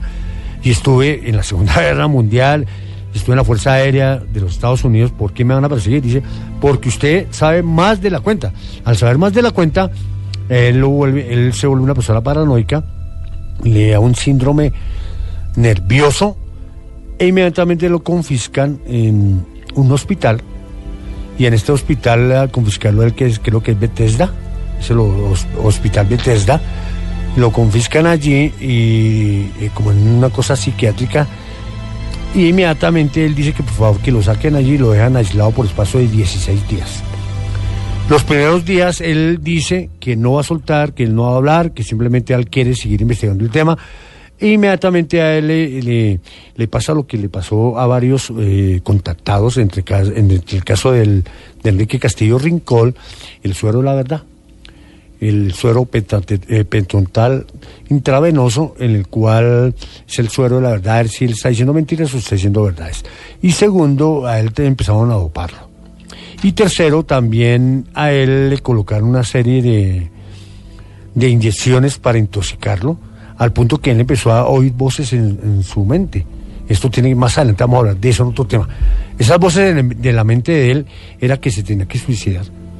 Inmediatamente, pero él trató de no hacer caso a esto porque él, empezó a volverse loco, hasta que la Central de Inteligencia Americana en el mes de mayo del año 1949, dos años después de la recuperación de este objeto, eh, habla con él, con, con James Forrestal y le dice, mira, toda la información que usted ha investigado y las 12 personas, incluyéndolo usted mismo, porque él era el doceavo o era el primero, toda esa información es falsa y usted tiene que darla a conocer como una información falsa. O sea, no salió de aquí, eso que usted investigó no es.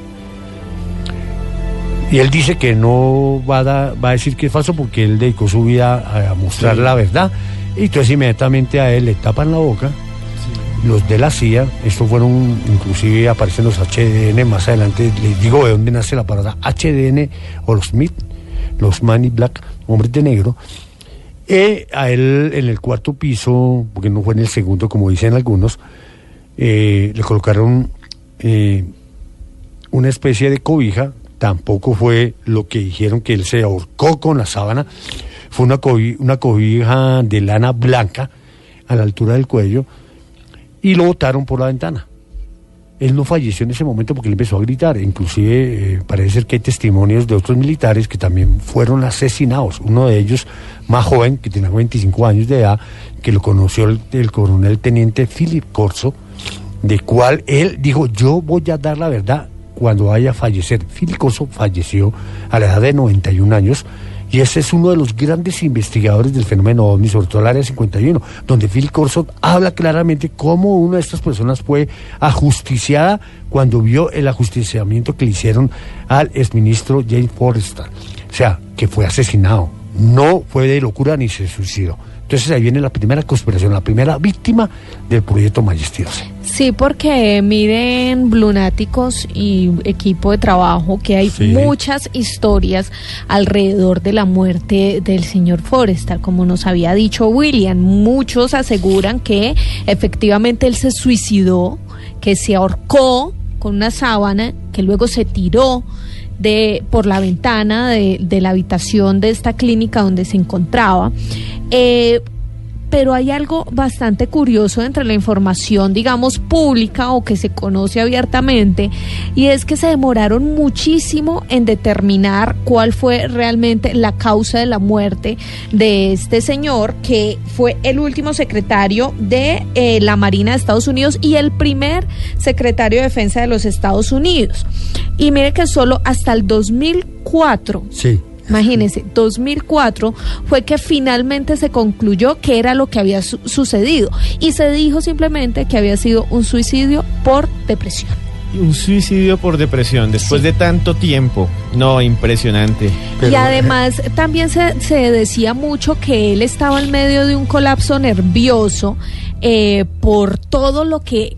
eh, no, perdón, eh, estaba en un colapso nervioso Sí, claro. por que lo habían echado de su trabajo porque lo habían sacado, pero su hermano, uno de los hermanos de él, dijo públicamente que él tenía mucha información, una información que no podía eh, publicar tan abiertamente y que esa era una de las causas por las cuales él se encontraba un poco enfermo. Bueno, y hay un montón de historias alrededor del Majestic 12. Vamos a conocer unos mitos que se han creado alrededor, que son bastante interesantes y que ha recogido Diana Ampudia. Antes de eso, un saludo grande a César Alarcón, al profesor Douglas Josué, que volvió y nos está tuiteando, a Winston, a Luis Eduardo, a Carlos Loaiza, a Zain Pimentel. Estamos pendientes de ustedes, de todos los tuiteros, por favor, con el numeral ovnis en Luna Blue. También Jesús David, Asdrúbal Alfonso y Luis Miguel Tejada, que dice que es operador y también trasnocha. Un saludo a todos los operadores en el país. Un saludo a Luis Miguel Tejada. Bueno, Diana, ¿cuáles son estas eh, extrañas eh, conspiraciones o estos mitos que han surgido alrededor del Majestic 12? Pues mire, Esteban, se trata de tres mitos fundamentales. El primero de ellos tiene como nombre el informe Matrix y lo que relata es que los humanos hicieron eh, una alianza con los extraterrestres para obtener de ellos su energía, pero a cambio les permitieron experimentar con seres humanos. O sea, les entregaban personas. les entregaban personas para que las analizaran y para que sacaran de ahí conocimiento. Así como nosotros queremos saber de ellos, ellos también quieren saber de nosotros. Pues sería lógico, si existen pues extraterrestres, lo lógico es que quieran conocer cómo funcionamos, ¿no? Y entonces humanos entregarían humanos para que los disecaran, para que los analizaran y eh, ellos a cambio ¿qué entregan? Eh, entregan tecnología. Tecnología. Además se dice de esta teoría que los eh, experimentos en humanos eh, también se hacen por medio de abducciones que se le llaman. O sea, este, esta teoría dice que los humanos, nosotros a, pa- a partir del Majestic 12, eh, permitieron a los extraterrestres que eh, trajeran o se llevaran con sí eh, humanos de cualquier parte de, la cualquier Tierra. parte, como abducción, secuestraran. Exactamente. Bueno, y Diana, hay otra más, ¿no? Claro, hay otras dos. El segundo es el proyecto Serpo, que los lunáticos lo pueden eh, googlear. Y se ¿Cómo? trata... ¿Serpo? Proyecto Serpo, Serpoc. que se trata de una alianza, pues con estos extraterrestres también es una alianza, que tenía como objetivo que ellos ayudaran a que los humanos, a que una misión de los humanos llegara a otro planeta. Y a cambio quedaban los humanos, pues lo que hacían era cubrir los actos extraterrestres en la Tierra, que es algo que estamos viendo aquí notablemente, que el gobierno encubre estos actos extraterrestres a cambio de que los extraterrestres los ayuden O sea, a que- llegar a otro planeta. Que eh, le dan la tecnología a la humanidad para viajar a Venus, a Marte, a Saturno. Y a cambio, lo que piden es que, Diana. Es que les encubran todos los actos O sea, que que ellos hagan en todo la lo que Tierra. hagan acá que todo quede en secreto. quede en secreto. Y esa sería la razón de por qué eh, los gobiernos ocultan la información ovni. Tal el vez. proyecto SERPOC, ¿sí? Sí. ¿Y cuál es el último de estos proyectos ligados al Majestic 12? Y la tercera tiene un poco más que ver con el nombre de este eh, del Majestic 12. Se dice que no se refiere a la palabra Majestic, sino a la palabra mayoría. Eh, que se refiere pues a un comité, digamos que la palabra mayoría se refiere a un comité que es una organización masónica en realidad. Esto es bastante curioso porque lo que explican es que el Majestic 12 es encubre a una organización masónica que es responsable del contacto de extraterrestres con la Tierra, o sea, son los que manejan, digamos, estas líneas de comunicación. Además de eso, dicen que ellos son los encargados de las operaciones para conseguir lo que llamamos el nuevo orden mundial y también los responsables eh, de los experimentos en el Área 51. Bueno, ahí hay un montón de cosas que se mezclan en esta última teoría y como en toda teoría conspirativa, pues siempre queda como el misterio, ¿no? Porque une muchas cosas que uno no puede comprobar con cosas que se pueden comprobar. Exactamente. Y esa es la clave, ¿no? Sí, y digamos que lo que sí se puede comprobar es que la palabra en inglés majority sí tiene estas iniciales que son la M y la J. Sí, porque muchos documentos, como los que tenemos acá, copias del Majestic 12, no dicen Majestic 12, dicen MJ. Sí. Exacto. Y podría ser majority. Y lo otro es que todos los documentos esa, tienen esa palabra al comienzo. Only for your eyes. Solo para sus ojos. William, ¿usted qué piensa de todas estas teorías que se tejen alrededor de este proyecto? Muy bien, Diana. Muy bien, exacto. El proyecto Matrix. Eso, queremos hablar mucho del proyecto Matrix que tiene que ver con el Majesty 12. Este es un tema que yo lo voy a proponer acá porque es larguísimo. Y este sí que para Esteban, que es escéptico, y para todos los escépticos, yo invito a todos los escépticos que no creen de la gran conspiración que, hizo el gobierno de los Estados Unidos con una raza alienígena, de Zeta Tucani. Zeta Tucani a 52.5 años de luz del sistema solar nuestro.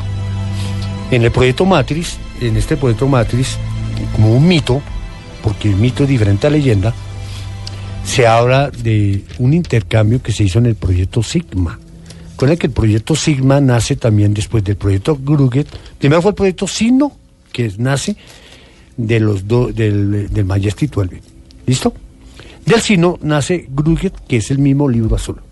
De ahí nace el proyecto Sigma, que es el de las telecomunicaciones.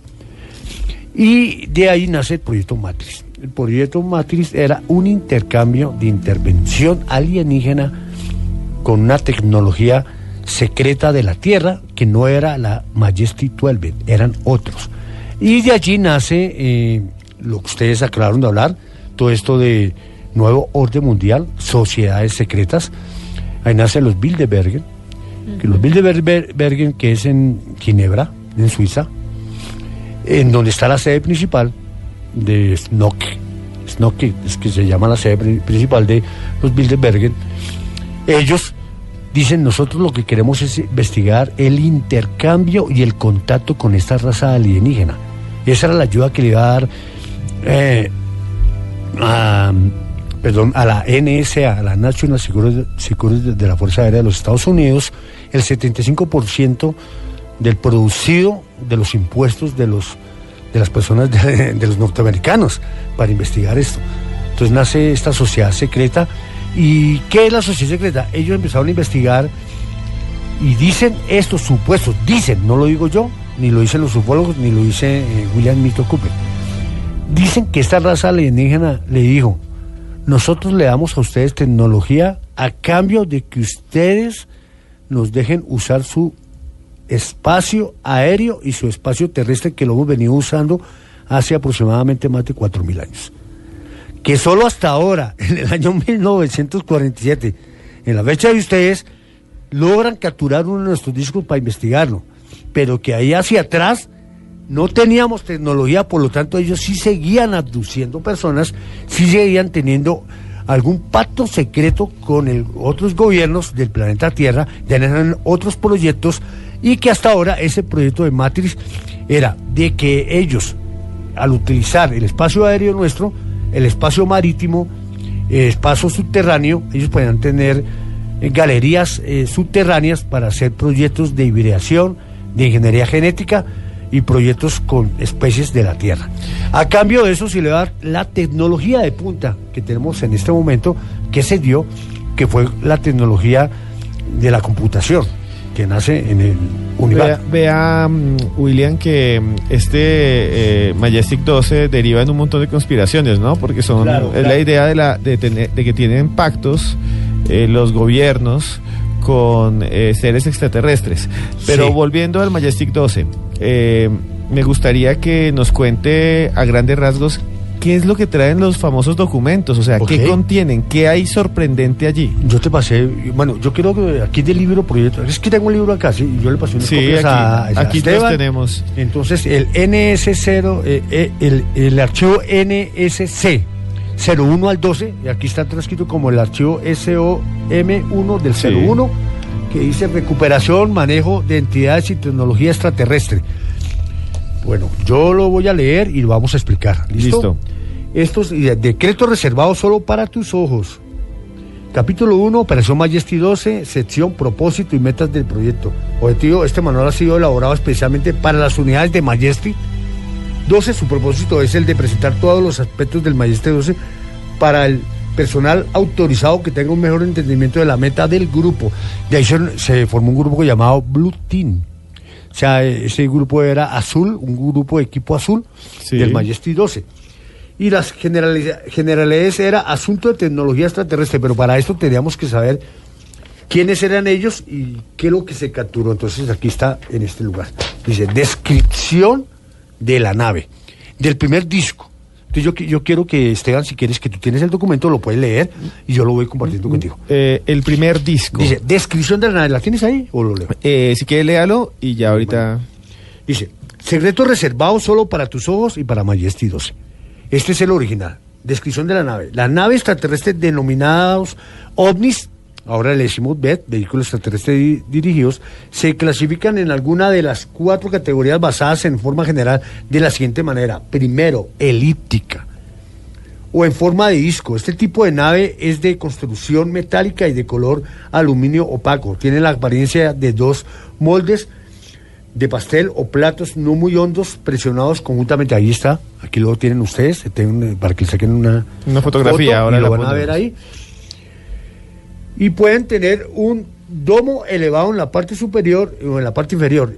No hay costuras juntas visibles de la superficie dando la impresión de que de que son construidas de una sola pieza. Se han estimado que los discos tienen de entre 50 y 300 pies de diámetro y un espesor aproximadamente del 15% del diámetro. Quiero explicar también que según los contratados, según, vuelvo y digo, supuestamente. Entre ellos Billy Meyer, eh, Joradansky, está Daniel Fry y Enrique Castillo, hablan de este mismo disco y dicen que no tiene costuras. Y dicen que cuando vieron el disco y entraron al disco, dicen que el disco no vieron ni asientos ni ventanas, pero que el disco era como una especie de plasma, pero que se materializaba metálicamente. Muy Eh, parecido así. William, serían entonces lo que nos está describiendo usted es la nave que se estrelló. Y esa nave que se estrelló, según lo que acaba de narrar, no tenía ninguna especie de. Es que para que entiendan los lunáticos, costuras, remaches. Que no Es que la forma que lo hice aquí, o estoy sea, viendo está textualmente. Como si estuviera hecha totalmente de una pieza. De una pieza, exacto. ¿Y qué más dice sobre esta nave? Bueno, dice que el 30% del diámetro del disco se extiende otros 4 a 6 pies sobre un cuerpo principal del disco. El domo, el que vemos aquí encimita, puede o no incluir ventanas o compuertas. En este caso, eh, aquí incluye unas como unas compuertas, unas ventanas. Y estas se encuentran presentes alrededor de la estructura inferior del disco. En algunos casos, la mayoría de las naves en forma de disco están equipadas con luces en la parte superior. Nosotros le llamamos torteros de información o le llamamos los, eh, le llaman los ojos de gato. Los ufólogos le ponemos ojos de gato, nada, nada que tenga que ver con caneplas ni orbis, no, no es eso. Los ojos de gatos de las naves. Estas luces no son visibles cuando la nave se encuentra en descenso o no está en funcionamiento. Generalmente no existe una antena o proyecciones visibles. El tren de eh, aterrizaje consiste en tres piernas extensibles terminando, aquí la llamamos nosotros como toberas. Son tres toberas que forman una especie, de, digamos, de trípode. En plataformas circulares para el aterrizaje. Cuando este tren de aterrizaje se encuentra completamente extendido, soporta el cuerpo principal 2.3 pies de altura sobre la superficie del punto más bajo. Una escostilla rectangular que se localiza a lo largo del ecuador o la superficie del inferior del disco, o sea, por debajo del disco. Bien, lo que acaba de contarnos y de Esa es la primera. Es Ahora la primera nave. Hay varios tipos de naves. Uy, imagínese, Y el 400 fuselaje, tipos. imagínese 400 tipos, pero estos son los que aparecen en los Sí. documentos Majestic 12, que teóricamente, vuelvo a decir, eh, teóricamente, supuestamente, son producidos o fueron producidos oficialmente por el gobierno de los Estados Es que lo Unidos. estamos leyendo el y lo estamos leyendo es, del texto, como es. es leyendo el texto Del tal como es. texto como es, voy a leerles a continuación cómo serían las entidades o cómo son las Ah, no, no, entidades biológicas extraterrestres que fueron recuperadas. Dicen que hay dos tipos. Y voy a contarles lo que describieron los, eh, voy a leerlo directamente, los militares y los científicos que, al presidente Truman en su momento. Le dijeron que había esto, un EVE tipo 1, estas entidades son humanoides y pueden ser confundida- confundidas con seres humanos de raza oriental si se ven a la distancia. Son bípedos de 5.5 pies, 4 pulgadas de altura y de 8 a 100 libras de peso. 80, 80. 80, sí, a 100 libras de peso. Proporcionalmente son similares a los humanos, aunque el cráneo es de alguna forma más grande y más redondo. Es que imaginen esto, es como una persona grandísima, altísima, eh, un poco alta, con el cráneo grande, o sea, eh, estos no son tan altos, pero con el cráneo grande, y dice, la piel es pálida, de color amarillo cretáceo, gruesa, y con una ligera apariencia de piedra. Yo no sé cómo sería tocar una persona de esas. Imagínese, ¿qué piensa Diana? Tocar a alguien que tiene la piel amarilla con apariencia de piedra. Yo la verdad no lo tocaría. sí, yo tampoco. Y mire, la piel es pálida, sí. Pero tú eres estético, ¿tú crees No, que no, es real? no, sí, no, yo, yo por eso estoy diciendo, si existiera, Si existiera. sería- Los ojos son pequeños, ajustados lateralmente, almendrados, con iris entre negro parduzco, con pupilas muy grandes. La parte blanca del ojo no es como la de los humanos, sino que es de un color gris pálido. Las orejas son pequeñas y se encuentran en la parte baja del cráneo. ¿Algo decir sobre esos Sí, ojos? Sí, sí, sobre los ojos. Mira que en la investigación que se hizo posterior a esto, para que tú sigas hablando de, de- de esta, de esta entidad, eso, eso que llamas aquí, que es gris pálido, perdón, se me fue. Sí, señor. ¿Dónde es que está? Aquí, las- no. Dice gris pálido. La parte blanca del ojo no es como la de los humanos, sino que esta es de color gris pálido. Sí, Ojo, señor. Eso no son los ojos, esos son dos protuberancias que tienen porque ellos tienen retina. Se la sacaron en, en una autopsia que inclusive estuvo presente Philip Corsor. Phil Corso le estuvo presente porque él vio los cadáveres de estos seres. Al retirarle eh, esto, que le- esto que es gris pálido, aparecen los ojos de estos seres. O sea, es Pero- como una membrana que es... Sí, digamos que es una membrana muy parecido a todas las camisetas que ustedes ven de los grises, o eso que ustedes ven de, de- de los extraterrestres que están por todo lado. Listo. Mire, y lo que dice es lo siguiente, las orejas son pequeñas y se encuentran en la parte baja del cráneo. O sea, imagínense, orejas pequeñas que son en la parte baja del cráneo, eso sí me parece raro. Eh, y dice que la nariz es delgada y larga, o sea que tiene una nariz, no como los muestran a veces sin nariz. Eh, esta es la descripción pues de los militares. Normalmente nos muestran unas criaturas sin nariz, ¿no? Sí, y sin boca. y sin boca, pero pues aquí dice que no, que si tienen nariz y, y miren lo que dice, que es larga y la boca es más ancha que la de los humanos casi sin labios. Sí.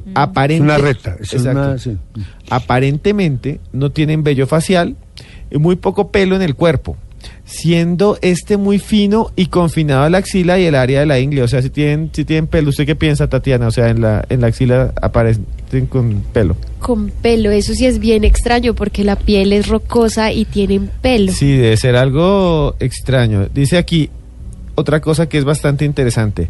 El cuerpo es delgado y aparentemente sin grasa, pero los músculos están bien desarrollados. Las manos son pequeñas, son cuatro dedos largos, pero sin un pulgar opuesto. El dedo exterior, exterior está unido de una manera que está casi opuesto y no hay membranas entre los dedos como en los humanos. Bien, lo que pasa es que nosotros sí tenemos membranas, son muy cortas, ustedes las abren, cuando ustedes abren sus dedos, ahí hay una- un pedazo de piel y eh, dice que no, o sea, los dedos salen directamente de las manos.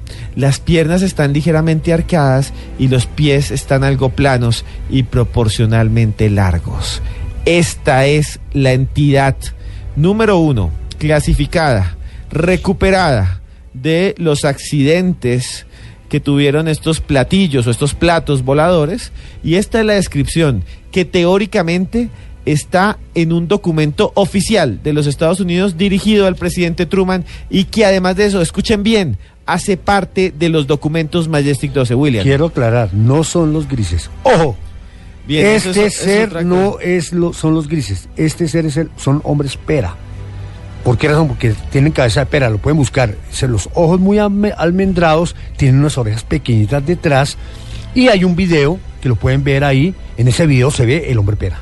Mire, hay muchos lunáticos que nos están eh, escribiendo. Carlos Loaiza eh, dice que son seres humanos del futuro. Ok, porque eso son, podemos hablarlo después, son- del otro día del podemos hablar sí. porque es que esa es la descripción eh, que se da de muchos evolucionistas. Dicen que en un futuro seremos así. Y también Alejandro Lunático, vea, se puso lunático, a- nos envía toda la descripción de los tipos de ovni que están. Guillermo Reyes nos envía pinturas de Australia que ya las tocamos de 5 mil años de antigüedad en la que aparecen seres parecidos a esta descripción. Sigan por favor enviándonos cosas a esta hora. 11 y 42 de la noche, en que nos acompañamos juntos aquí en Luna Blue. Y bueno, Tatiana también, Diana también tiene algo que contarnos. Antes de que Tatiana siga con su descripción, les quiero contar que les acabo de subir la foto que acabamos de tomar del libro de William Chávez, el Majestic 12, el libro que acabo de traer. Lo tienen en mi red social, eh, arroba desmejorada guion al piso, y también lo van a tener en las redes sociales Sí. de la mesa de trabajo. Mire, una, fa- una forma fácil de encontrar el texto es la copia. Ahí está la copia de las descripciones que hemos narrado. Eh, eh, Diana acaba de colgar la forma de los ovnis y estas cosas, que es la traducción en español. Lo pueden encontrar ustedes ahí cuando le dan al hashtag ovnis en Luna Blue. Y ahí obviamente les va a salir. Y sigan escribiendo. Jesús David nos está escribiendo. César Alarcón nos escribe. Dragonfly. Dragonfly, un saludo grandísimo. Regresó. Y bueno, aquí hay muchos más. Entonces, Tatiana nos tiene la descripción de la segunda criatura. Ella nos va a ir narrando y aquí vamos a charlar en la mesa eh, sobre esta supuesta segunda criatura descrita en los documentos Majestic 12 que existirían alrededor de nuestro planeta, extraterrestres capturados por el ejército de los Estados Unidos. Sí, señor, este sería el segundo tipo de EVE, en los cuales se dice que son entidades humanoides, pero difieren del tipo 1 en varios aspectos. Entonces dice, son bípedos de 3 pies, 5 pulgadas, 4 pies, 2 pulgadas de alto y de 25,50 libras de peso. Proporcionalmente, la cabeza es mucho más grande que la de los humanos o de los EVE tipo 1 y dice que el cráneo es mucho más grande y alargado, o sea, estos personajes son de una cabeza gigante. Es que imagínense, imagínense usted, lunático, una persona que es más alta, que es más grande que uno, con el cráneo alargado. Es que este sí nos, no, este sí me da miedo si existiera. O sea, el otro yo me lo encuentro y digo, bueno, tiene piel de piedra y no sé qué más, pero este es grande, puede ser más fuerte que los humanos.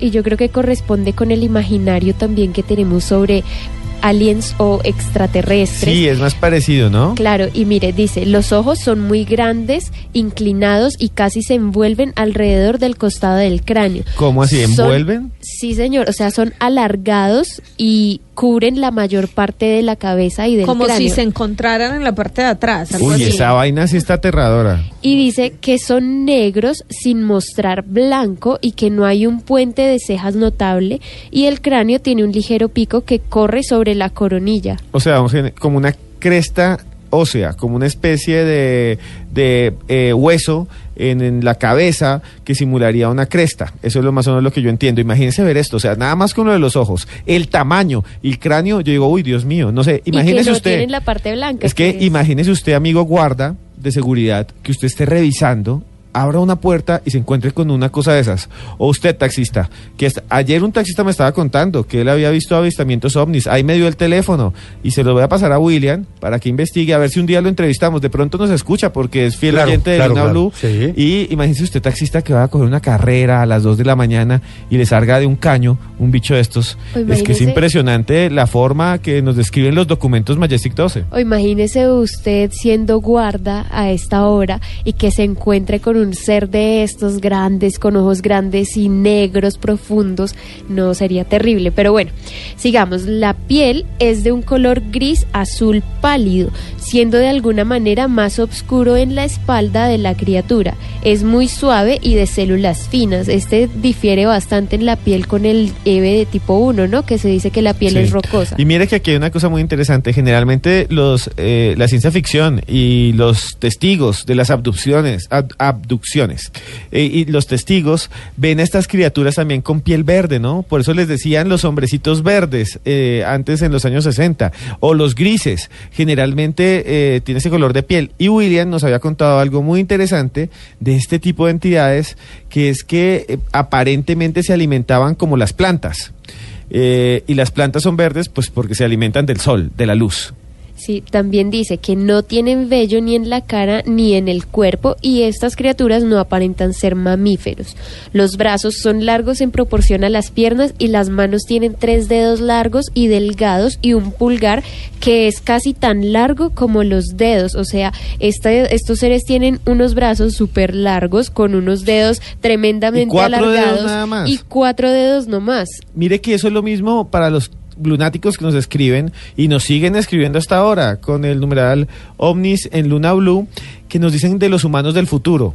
Y muchos dicen que perderemos varios dedos, incluyendo todos los dedos de los pies y tal vez el meñique, porque ya no se utilizarán. Y vea que esto se parece muchísimo. Y vea que también es curioso que dice que el segundo dedo es más grueso que los demás, pero no tan largo como el dedo índice, y que los pies son muy pequeños y angostos y tienen cuatro dedos que están unidos por una membrana, como, como si fueran los pies de un pato, que es lo que se me viene a la mente. Bueno, esto sí está cada vez más, más aterrador, encontrarse con un personaje de estos. Y dice que no se conoce definitivamente dónde se originan estos, estas criaturas, pero que definitivamente no evolucionaron en la Tierra. Ah, bueno, eso es algo que ya es concluyente. Bien, eh, para todos los lunáticos que están hasta ahora eh, escribiéndonos, el numeral Omnis en Luna Blue, Sexan Candies, Jesús David, Mabel Burgos, Ain Pimentel, muchas, muchos saludos. Les recuerdo que eh, ahora Blue Radio también transmite para Bogotá y para la Sabana de Bogotá por el 89.9 y son las 11 y 48 de la noche y siempre estamos aquí en vivo. Y bueno, hay una cosa, eh, Joana, que a mí siempre me ha llamado la atención, que dicen que hay una conexión entre uno de los magnicidios, uno de los asesinatos más inexplicables de todos los tiempos con el Majestic 12, el asesinato de un presidente norteamericano. ¿Eso es cierto, Joana? Pues Esteban, esa es una de tantas teorías conspirativas que hay alrededor no solo de la muerte de John F. Kennedy, sino de el proyecto Majestic 12. ¿Por qué? Porque John F. Kennedy es uno de los eh, presidentes estadounidenses que se relacionan con, o que mejor, que la gente dice que conocía este proyecto, que sabía la información que había sobre el tema ovni y el tema extraterrestre en general, pero que además él pretendía que toda esta información se publicara, que se diera a conocer. Por eso, muchos alrededor del mundo aseguran que la misteriosa muerte, el misterioso asesinato de este presidente de los Estados Unidos tuvo que ver con que quería publicar esa información.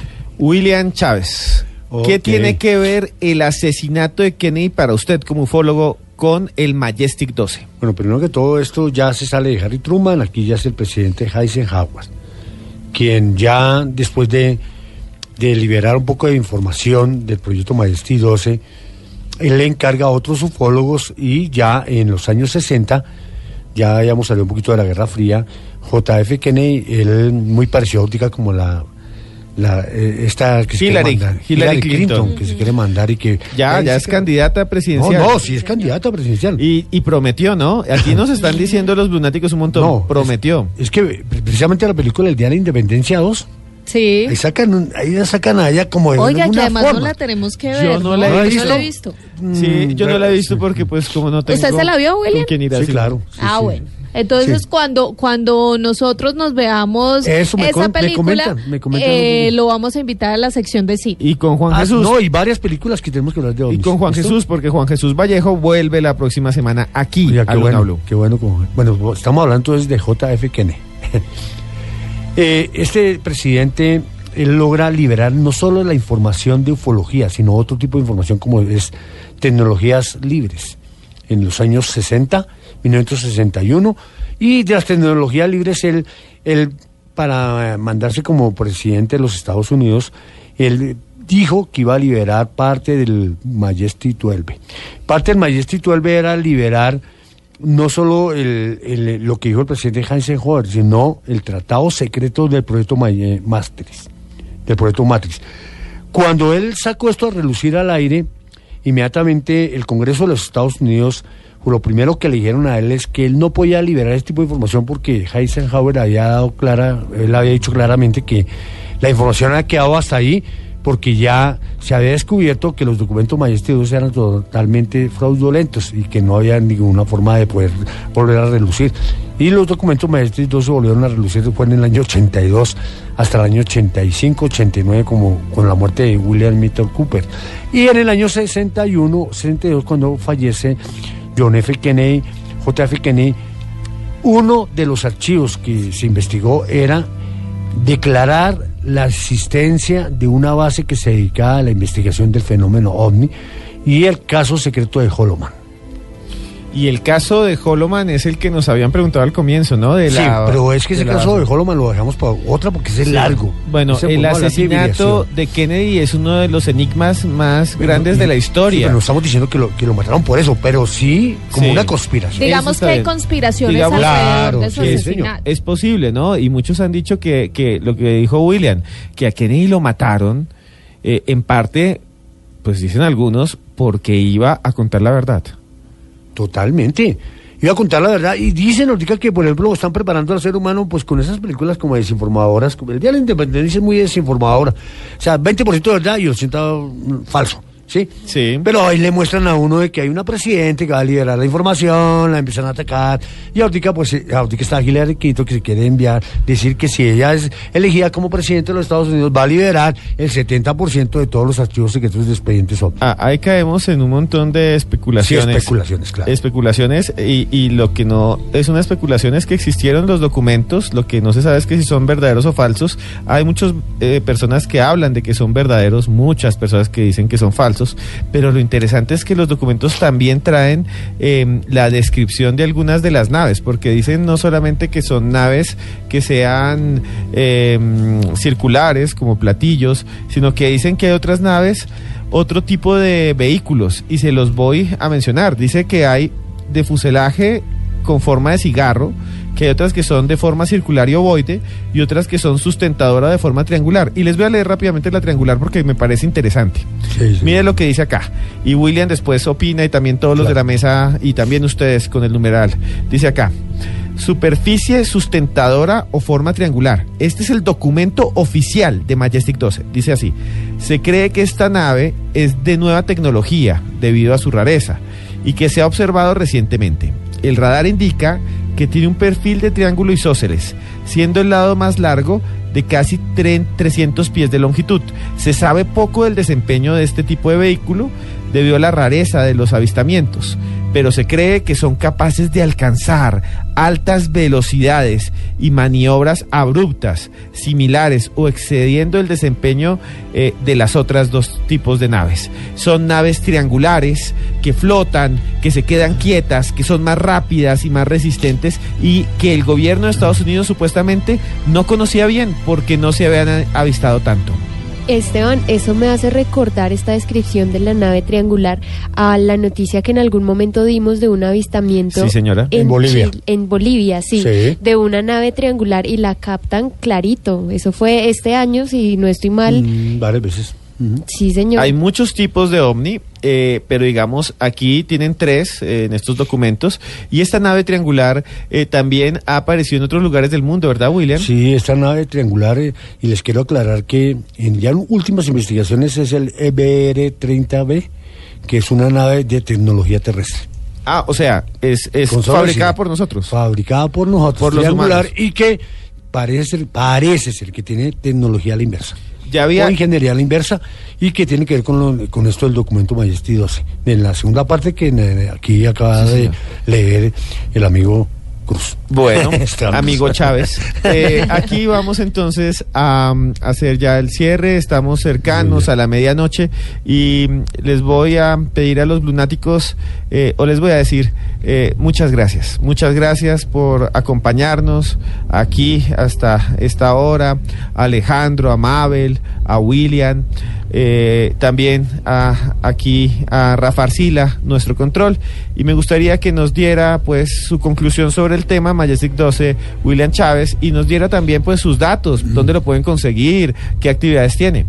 Bueno, de torno muchas gracias a, a la mesa de trabajo, a Esteban, a Joana, a las niñas, a todos los lunáticos por habernos oído el día de hoy.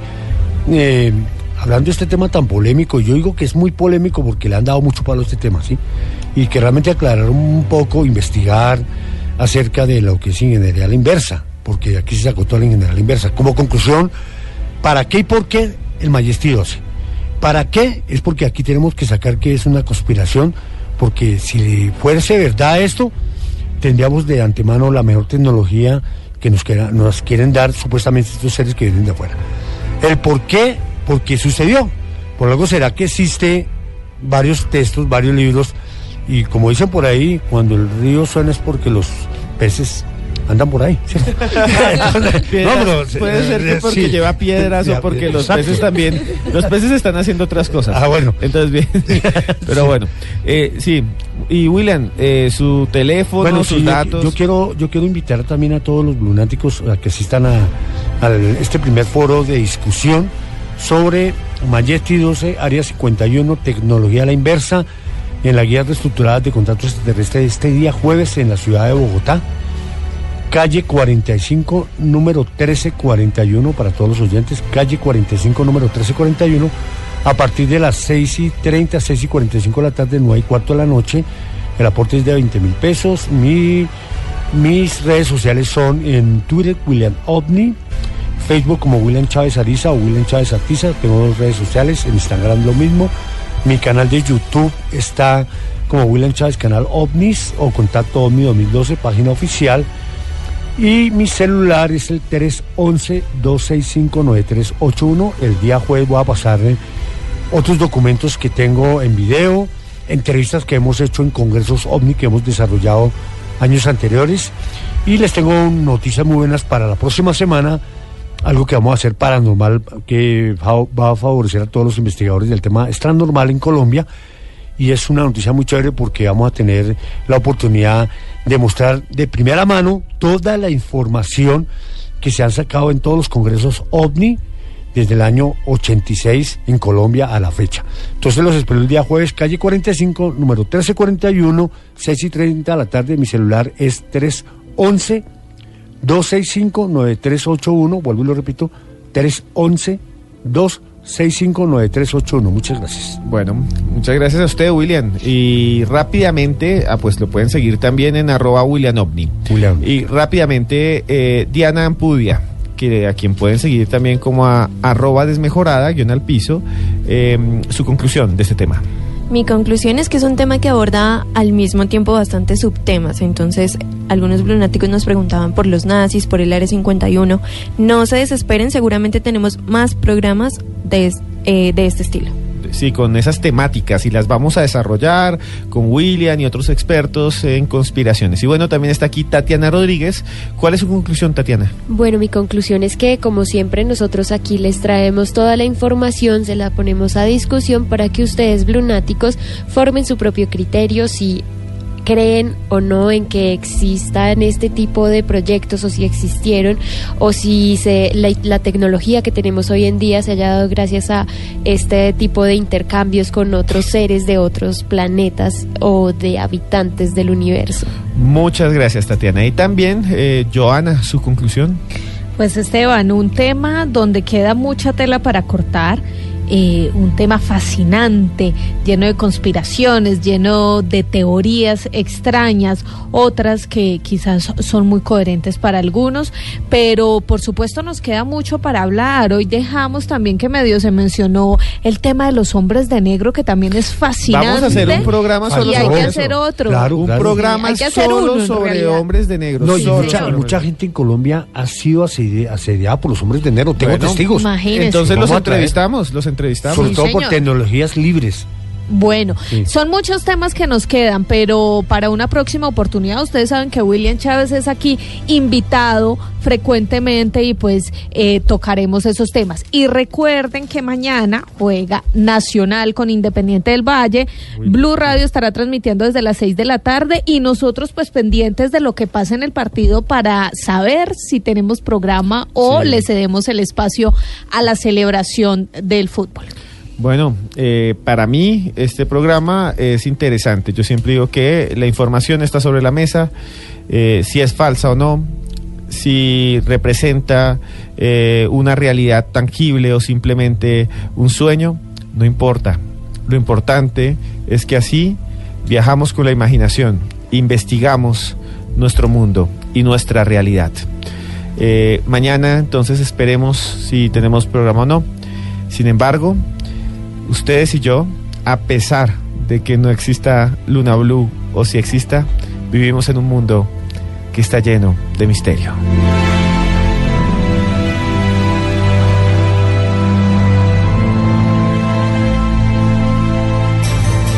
Luna Blue, periodismo de misterio en la radio colombiana. Luna Blue, de lunes a jueves a las 10 de la noche por Blue Radio, la nueva alternativa.